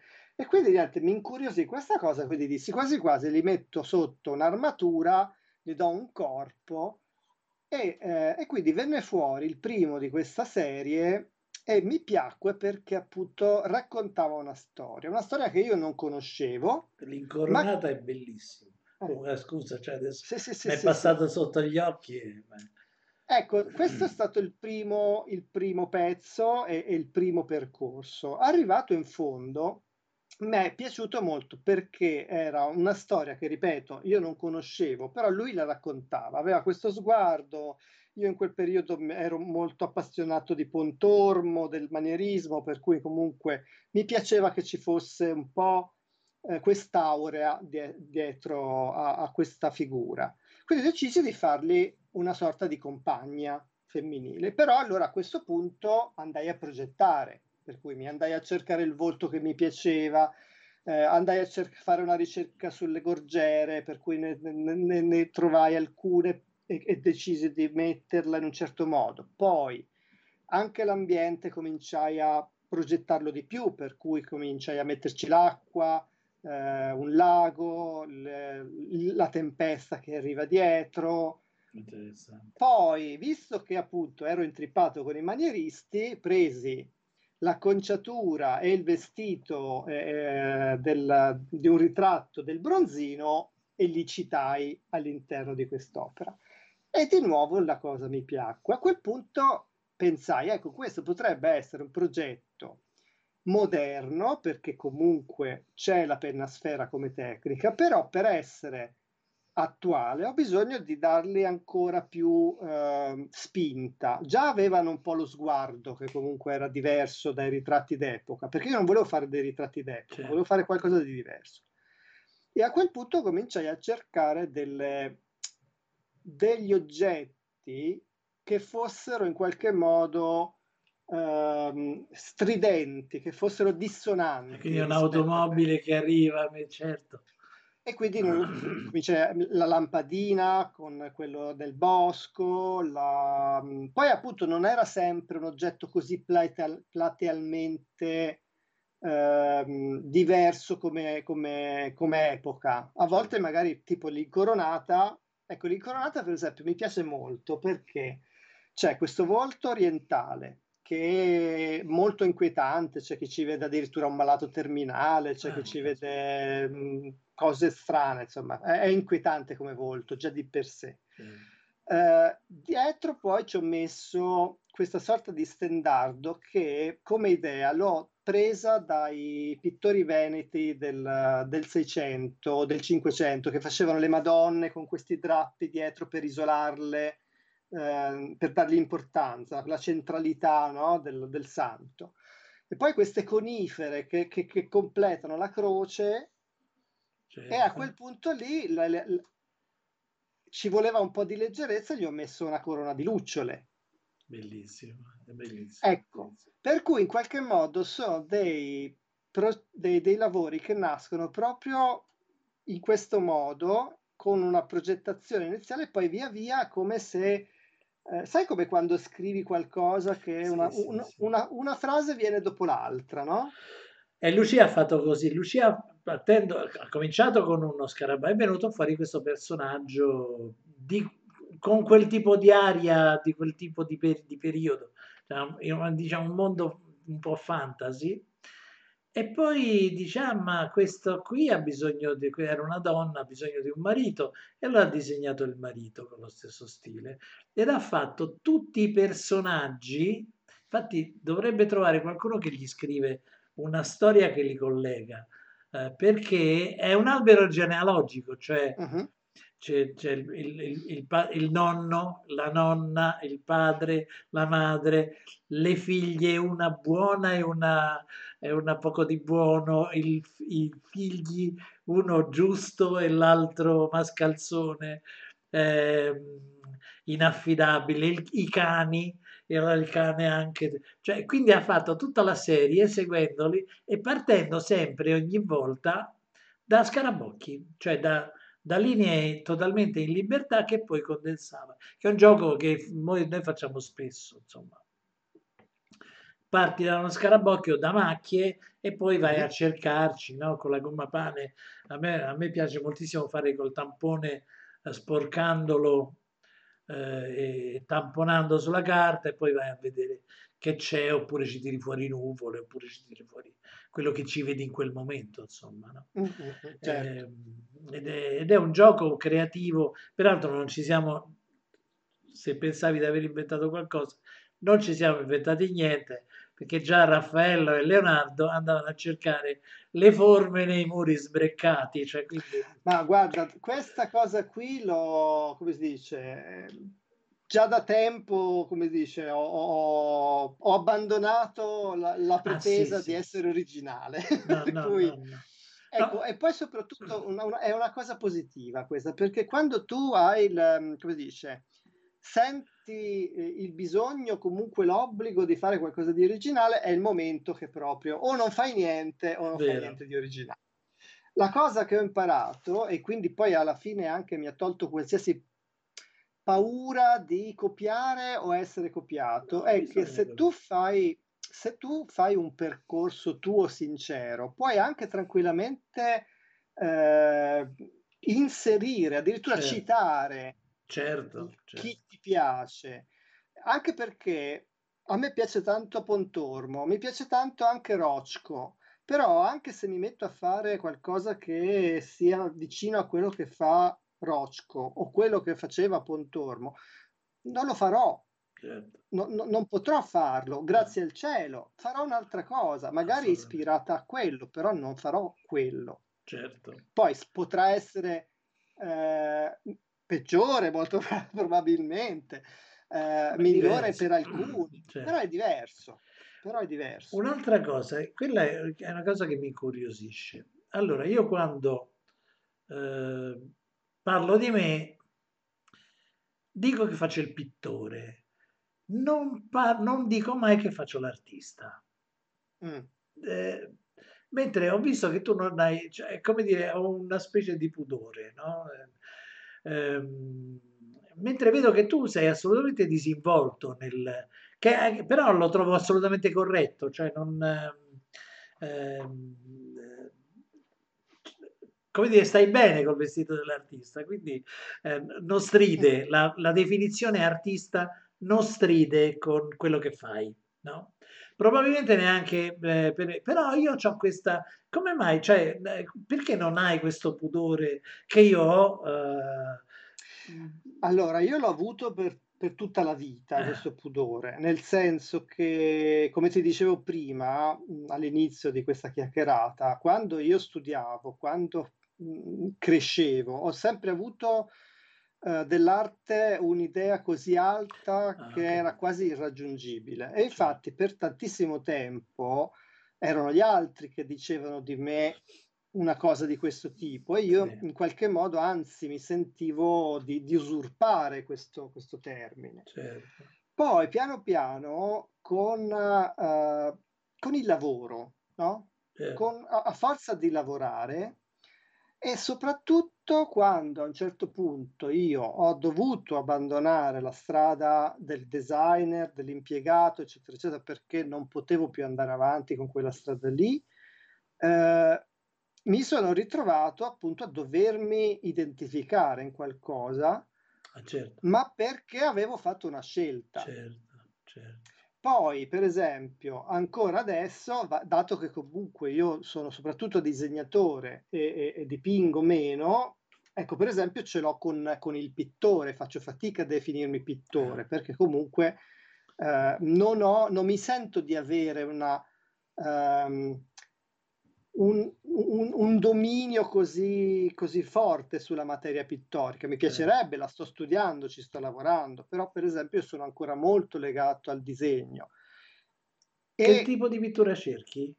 Scusa se ti Allora, ti la devio. pittura in questo momento la pittura in cui mi trovo più a mio agio è, una, è, è soprattutto la pittura con, la, con acquerello e acrilico, mi, mi, ah. mi trovo molto bene. Eh, l'olio, francamente, mi ci diverto quando parto, però faccio fatica a partire. È una pittura che mi incute ancora tantissima paura, che mi incute tanto... Um, veramente, cioè, ci, se, se, quando, quando, mi commissionano un ritratto a olio, finisce, finisce, che ci sto male per dei giorni eh, prima di partire. Io non finisco mai, quindi poi parto, poi parto e mi ci diverto. Certo. Uh, però appunto in questo momento con la pittura mi sento ancora molto allievo, molto allievo. Però tendenzialmente lavori alla prima, era quello che cercavo di... Tendenzialmente sì, sì, sì anche sì, perché lavorando con l'acquerello... Certo, c'hai quel tipo di... No, no, perché io invece... Ho, ho, ho avuto cioè, per allora, anni il mito di Leonardo e allora lavoro a, a quando lavoro olio, quando lavoro olio, lavoro anch'io a livelli, perché Ah, mi hanno insegnato così, per cui faccio prima le basi, parto dalle, dalle terre, poi piano piano a- ah, arrivo alle luci, certo. eh, molto per velature. No, l'olio alla Mm. prima non mi riesce. Sì, è, com- è complicato, cioè complicato. Va studiato, va studiato, sì, sono d'accordo. Ehm, sì, no, io lavoro praticamente e poi sono lungo una quaresima, dicono a Roma, cioè sono lento, penso, poi li metto da parte, li copro per un po', che poi finisce che stanno lì coperti per anni, poi li tiro fuori dopo anni, dico, ah, ma allora, e allora ci rientro, mi ci, mi ci rituffo dentro. Eh, per cui sì, tendenzialmente lavoro, per cui pittore a me mi, mi sta bene, però in effetti, se ci penso, sono un po' ipocrita perché come dire, io lo so, vabbè, ci ho passato la vita, cioè, ho vissuto di quello tutta la vita, quindi che, che devo dire? Io lo so che in qualche maniera, io penso come un artista, questo lo so, cioè penso, ragiono come uno che fa arte, no? Eh, eh, però, eh, vabbè, io sono una specie di Bastian Contrario, siccome adesso chiamano artisti questi che fanno, che spruzzano i, i colori sulle tele, eccetera, se, allora se quelli sono artisti io sono solo un pittore, cioè così mi levo da, da, dalla competizione e non ci penso più. Quindi quello è più o meno, però in effetti quello è il tipo di pensiero, di ragionamento. Sono sicuro, d'altronde tu hai citato tantissime volte Rochko, che io trovo fantastico, è vero, ed è assolutamente inimitabile, fa un ricer- una ricerca sulla percezione visiva spettacolare, l'equilibrio tonico, bellissimo, forme, toni, colori, bilanciamenti, equilibrio, squilibri fenomenali, eh, però non lo saprei fare. Ed è, è, sì, quello è un artista, tanto quanto Vasarely, che invece lavora con le forme geometriche, eccetera, eccetera. Fa, e, in qualche maniera io capisco come pensano, mi ci ritrovo in, quel, in, quella maniera di pensare e di fare ricerca. Quindi in qualche maniera è vero, forse dovrei essere meno snob, perché il, mio definirmi solo un pittore è una forma di snobismo fondamentalmente. Quindi tutto sommato è giusto, no?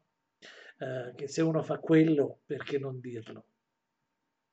Eh, eh, se hai scelto quella come strada principale della tua vita, a un certo punto eh, diventa, cioè, no, non è che, ecco, io ti dico la verità, quando ho cominciato a parlare di me come artista, eh, non è che l'ho fatto, con, prima di tutto, ti ho detto, non è stato facile, perché sì. il pudore c'era, la, eh, dicevo, anche perché io vivo costantemente la sindrome del, dell'impostore. Ah, pure tu, anch'io, non c'è problema.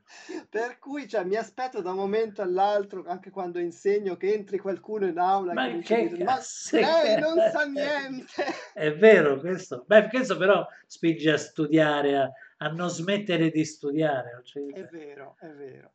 Però ecco, per dirti comunque che la, la scelta poi a un certo punto di, di definirmi artista è stato più legato proprio alla scelta di fare questo come mestiere e quindi a un certo punto ho, devi prenderti questa responsabilità perché se vuoi certo. fare questo, questo cioè devi, devi metterti il vestito.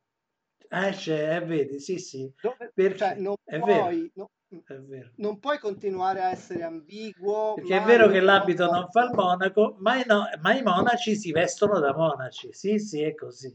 E no, non è che ho messo questo vestito per dire guardate qua che, che bello questo pile di, sì, prima sì. scelta. Cioè, eh, me lo sono messo perché a un certo punto era necessario per anche per me psicologicamente, perché io dovevo cominciare, io ho cominciato tardi a fare l'artista poi, eh, per cui anche questo ha, ha un peso notevole. Io uh, dovevo iniziare prima, non è stato così, ho iniziato a 40 anni quasi. Eh, no. No, io, io, invece ho fatto dai 20 anni, ai, anzi no, dai 17, il mio primo studio a 17, fuori da casa, l'ho avuto a 17 anni dai 17 ai 26, 27 ho fatto la bohème addirittura, cioè eh, facevo quadri, io non ho capito con chi se li compra. Hanno comprato tutto, io non ho più niente, nulla di, quello, di quel periodo, non so neanche dove è finito peraltro, che poi non c'erano, era costosa la macchina fotografica, quindi...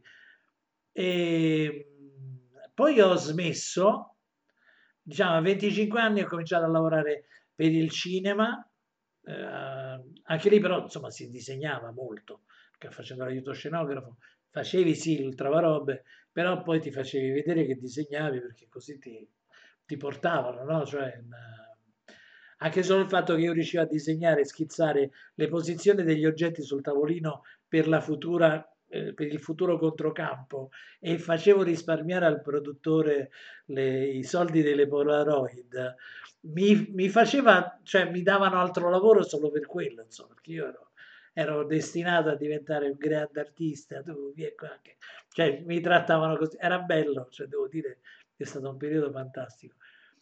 Poi ho lavorato tantissimo come, come arti applicate, cioè ho lavorato i cartoni animati, illustrazioni, lavoravo aerografo, illustrazioni scientifiche, eh, quindi come dire, grande mestiere eh, applicato, non arte.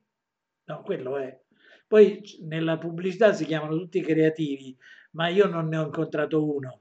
Sì, no, uno l'ho incontrato che si chiama Manfredo Manfredi ed era un grande artista, grande disegnatore che lavorava nel campo dei cartoni animati e mi ha insegnato miliardi di cose. Cioè, e la cosa bella è che mi pagavano per stare lì a imparare perché era, era assolutamente un, lui era eccezionale, una persona fantastica. Che uno di quelli, sai quelli che non so se ti è mai capito davanti, uno che eh, diceva ah, dobbiamo fare questo lavoro nel quale c'è un uccellino, ah, tu, mi raccomando, studiatelo tu perché tu c'hai una bella mano per questa cosa, però mentre lui parlava me lo stava disegnando davanti.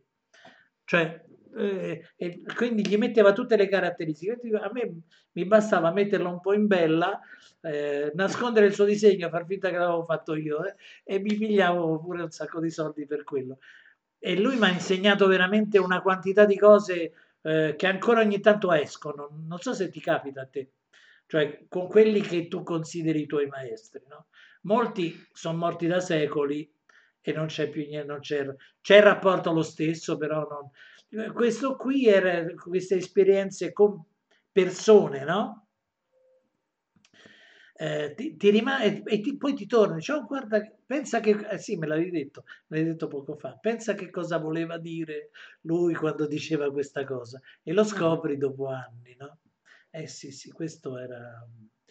E poi ultimamente, però sono un dilettante ormai, nel senso che tutto sommato mi sono organizzato per non aver bisogno di fare mostre, di fare questo tipo di attività. Cioè vivo vivo ritirato, no? faccio solo delle cose che mi piacciono. Quando mi, ordino, quando mi fanno una commissione per un ritratto, per questo tipo di cose, alla fine mi, mi annoio perché in qualche maniera è arrivato qualcuno a dirmi quello che, dove, che devo fare e l'ho fatto per, per, tanti anni nella vita, no? E, ehm, perché adesso niente, mi, mi, mi perdo in questo gioco che però senza grandi, eh, come dire, anche se eh, è un gioco che faccio assolutamente seriamente, quello, quello assolutamente sì. Quando ho visto le tue cose e come lavoravi, come facevi, in qualche maniera ho sentito un gong, no? Dico, ah, ma lui fa quel viaggio, che bello, cioè era... E, e, e questi, questi, questi incontri, a parte che vorrei prenotarmi per farne un altro, non so se un po' più avanti magari, cioè se ce ne facciamo un'altra di queste chiacchierate. Volentieri, volentieri. Mi piacerebbe veramente tantissimo.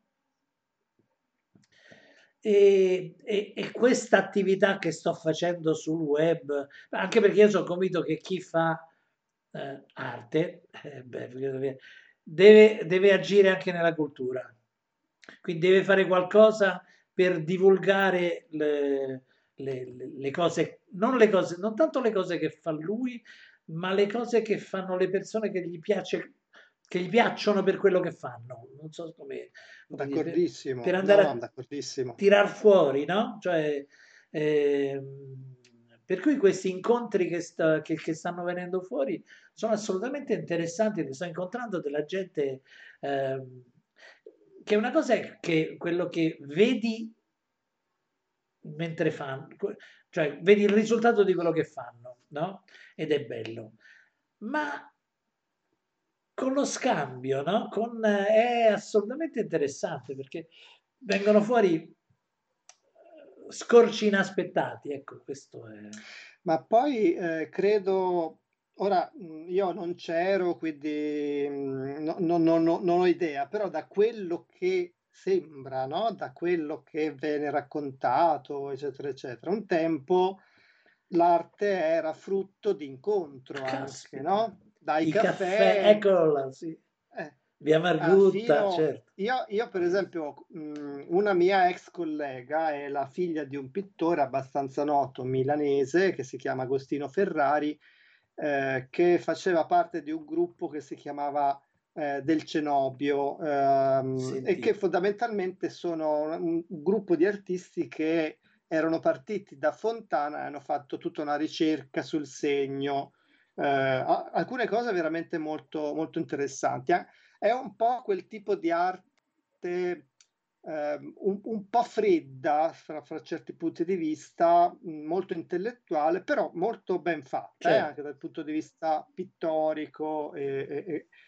Ecco, e sentendo parlare lui, sentendo parlare questi signori quando sono stato magari a, a vedere delle mostre, delle, degli incontri, si parlava di questo caffè lì in Brera dove si ritrovavano eh, negli anni 60 Ecco, io un'invidia. È vero. Perché io questo non l'ho avuto. Io questo non l'ho avuto. È vero. Io oggi, purtroppo, gli scambi che riesco a fare sono sporadici, come per esempio in questo caso con te.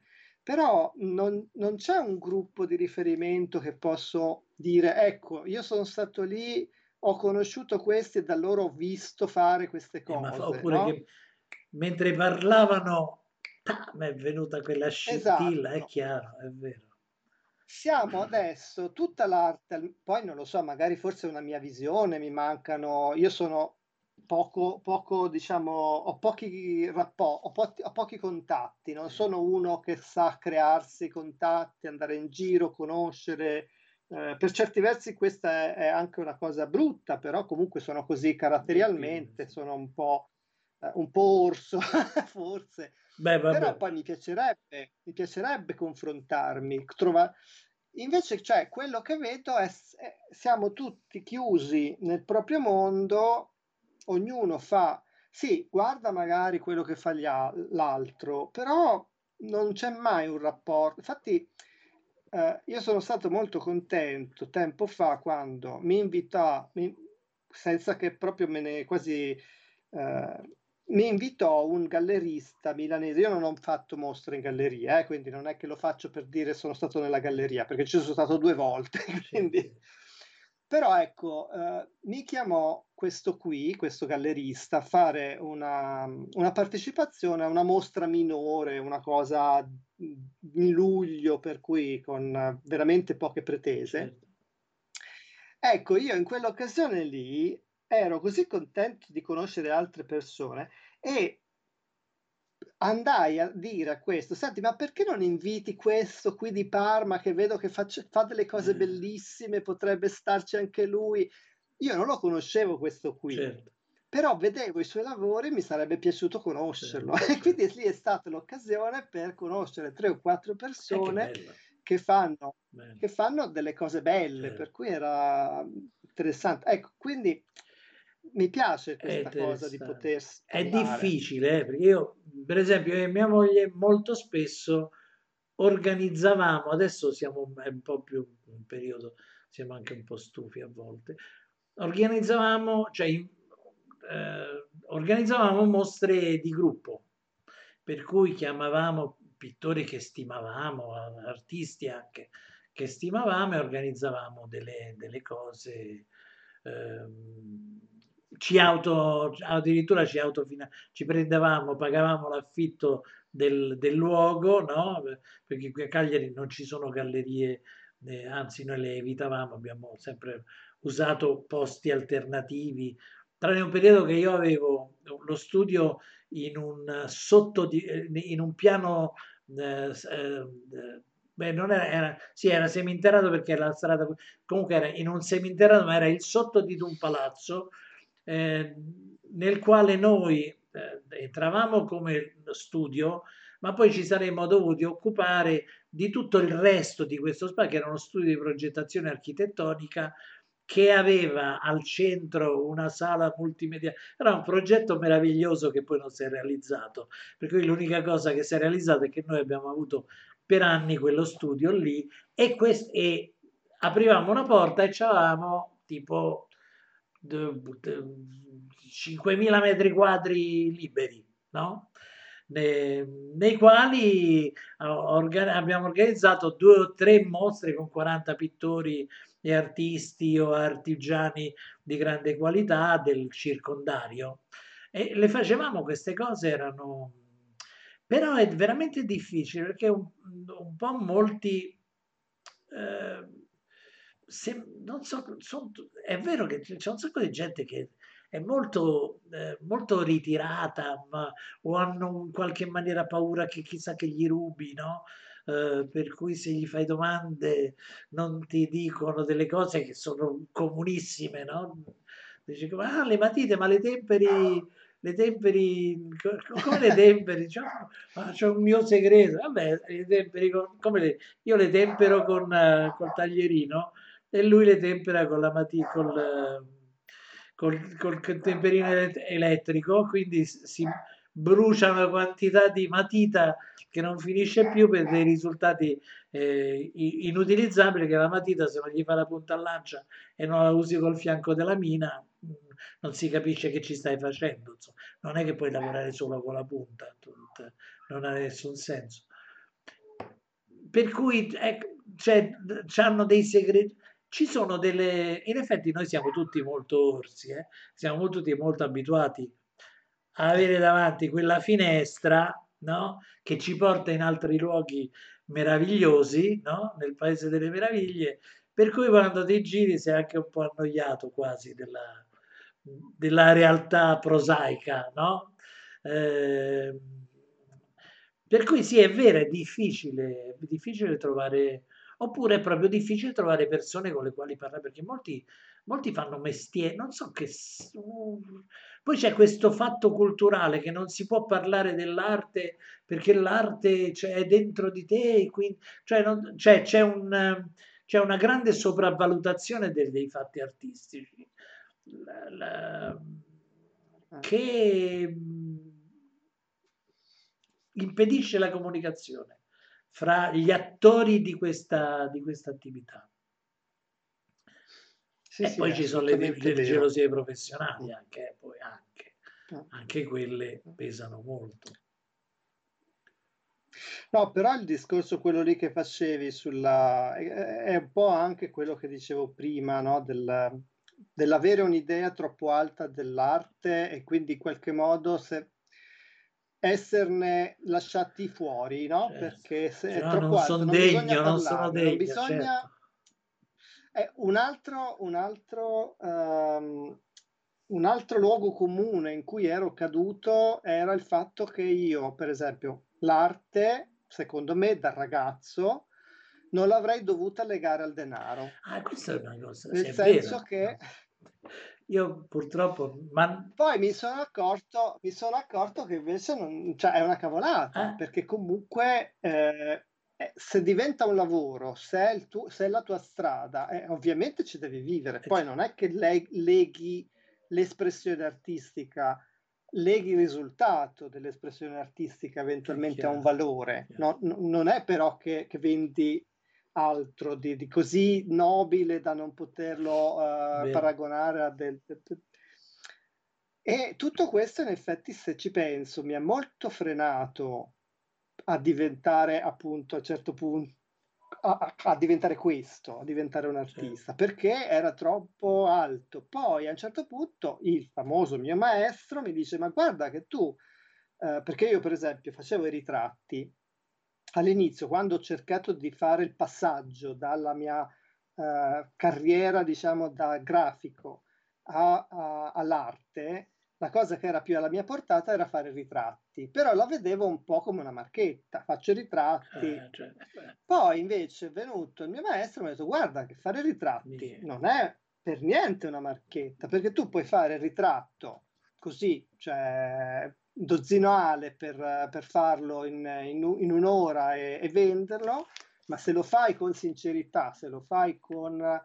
Eh, entrandoci dentro, anche quel, quella, quel, quel, quell'espressione lì è tua. Eh, e lì allora ho capito che, aspetta un attimo, ma io ho sempre pensato l'arte... Eh, no, no, ma l'arte l'arte è qua, qua. eh, certo, certo, L'arte certo, è qua, la mastico. cioè, certo, Poi te lo dice uno che ha campato di ritratti a Piazza Navona per, per qualche anno, quindi lo, lo so benissimo questa cosa qui. Eh, ah, qui aspetta che c'è, c'è- ci dicono delle cose. La Grieg, che chiaramente, che ovviamente è una professionista, ci dice che l'arte non sia legata al denaro, è un concetto creato da chi non vuole pagare chi fa arte. Questo è una... Che non so, non so te se nel mestiere, a me qualche volta è capitato di trovarmi di, fronte a persone che dice ma, ma tu ti diverti così tanto a fare questo lavoro e ti devo pure pagare, cioè, mi dovresti pagare tu, questo addirittura. Sì, ma io guarda, i primi ritratti che, che facevo, a parte il fatto che li, che li facevo pagare delle cifre che eh, quando, quando lo dicevo in giro la gente mi sputava negli occhi. Eh, però veramente, cioè, una fatica a chiedere dei soldi per un lavoro, per un disegno, perché appunto era una cosa che io facevo con piacere, con, con gioia, eccetera, eccetera, e, e ti devo chiedere dei soldi. Sì, Ma sì. eh, poi piano piano ci sono arrivato, però ci hanno messo. eh. È vero, è vero.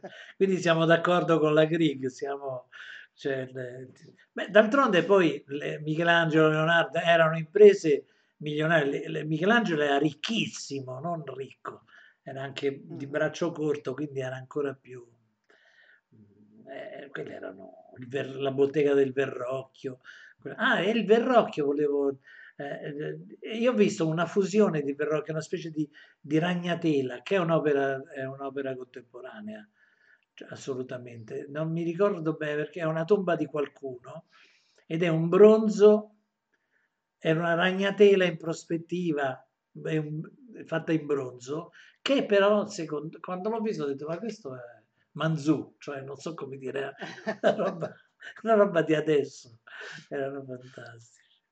E quindi dobbiamo fare un caffè letterario virtuale. Eh, perché no? eh? Così potremo anche litigare, perché poi bisogna litigare nei caffè, Eh, beh, eh.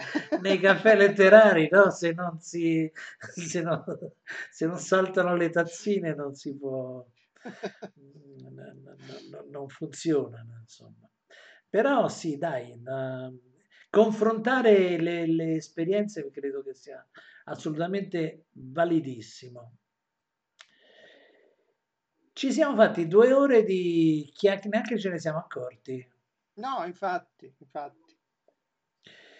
Quindi, eh, quindi io credo che ehm, tu devi tirare le, conclu- le conclusioni di tutta questa chiacchierata. No, scusa, ti sto mettendo, sto, sto- sto cercando vole- volontariamente di metterti in imbarazzo, però assolutamente amichevolmente. Ma tu ti- stai lavorando, que- quel quadro non è effettivamente dietro di te, è quello che hai messo dietro con eh, Skype. Ah, Come che bello, Skype, sì, sì, funziona. è, Lo voglio fare anch'io. è la, come si dice, la, lo Sì, sì, sfondo. sì. Infatti, se, se mi muovo troppo velocemente, sparisco dentro Un pezzetto, sì, sì, ho visto, ho visto. Che, Sì, no, perché che non è neanche, neanche male una performance da poco, cioè l'artista che finisce nella sua opera, cioè, elettronicamente, una- è arte, come si chiama? Cioè, è arte digitale, formativa, cioè eh, proprio... una performance digitale. E, bene così, eh, l'articolo c'è, questa, eh, ah, no, questo te lo chiedo perché dovresti darmi un, dovresti confermarmelo. A parte noi siamo andati in diretta in tempo reale eh, su questa piattaforma che si chiama Twitch. Io in genere eh, rimonto, quindi tolgo, perché però noi siamo andati filati filati, praticamente non abbiamo lasciato nessuno spazio vuoto, però io in genere rimonto, ecco, probabilmente taglierò via tutto il, trambusto iniziale, lo rimonto e lo pubblico su YouTube e l'audio lo, lo faccio diventare un, forse te l'ha spiegato uh, Tommaso, lo faccio diventare un podcast, per cui con la speranza che qualcuno in macchina ci senta e si faccia un po' di, di, di ragionamenti o abbia qualche ispirazione o qualche opinione rispetto a quello che stiamo dicendo. E, e ho bisogno del tuo permesso per farlo. Assolutamente, no, certo. Lo, lo hai. Perfetto, fantastico. E l'altra cosa è che abbiamo, ci, ci siamo già dati un appuntamento per cui in due o anche qualcun altro potremmo fare Perché questi no? i quattro amici al bar che si incontrano eh, volentieri il caffè greco uh, non, certo non sarà il caffè greco a Via Margutta però insomma qualche, qualche dove c'erano, c'erano, c'erano artisti eh, fantastici che si incontravano, discutevano, litigavano, si amavano, si odiavano, eccetera. Eh, per cui direi sì che siamo, siamo ai saluti stasera. Ok? Ok. Non so, ci, ci sono cinque persone che ci vedono, quindi non so, probabilmente alla noi un'altra delle tradizioni di questo piattaforma, che è molto carina. Io sto conoscendo un sacco di, di, di persone interessantissime. Eh, perché praticamente come funziona? Che tu lavori e la gente viene a bottega a guardarti, a chiacchierarti, fa delle domande. Uh-huh. Quindi è, lo trovo molto carino.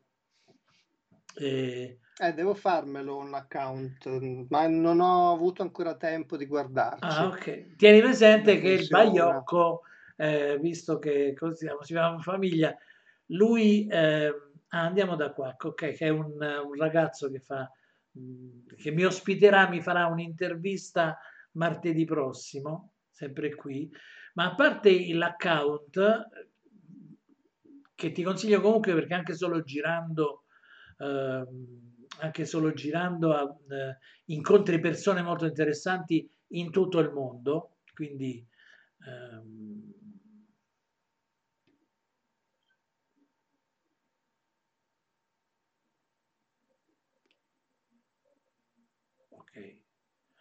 Va bene, e quindi appunto questo è il... Eh, quindi sì, conviene, te lo consiglio proprio. Twitch è un bel, po', è un bel social. È un bel social perché incontri persone che fanno cose mentre le fanno, quindi immediatamente vedi, eh, Sore Di Maio, grazie a te della, dell'attenzione della compagnia. Anche se abbiamo tappato tutto, non, voi non vi abbiamo quasi considerato perché ci stavamo divertendo troppo fra di noi. Eh, capita così qualche volta. Allora, eh, io ti saluto, saluto tutti quanti. Buonanotte allora. Buonanotte a tutti. Buonanotte, alla prossima. Alla prossima sicuramente, sarà bellissimo. Ciao. Ciao ciao. Adesso comunque parte il ride, immagino. Si va da qua, che ecco qua. Chiudo, no? Posso chiudere? Tu, aspetta, no, te lo, te lo dico io quando saremo andati proprio. Che sta, sta, fai un ride, stiamo per andare. Cinque spettatori sono pronti. Fai un ride. Ok, adesso credo siamo usciti ti saluto, è stato un vero, un vero, un vero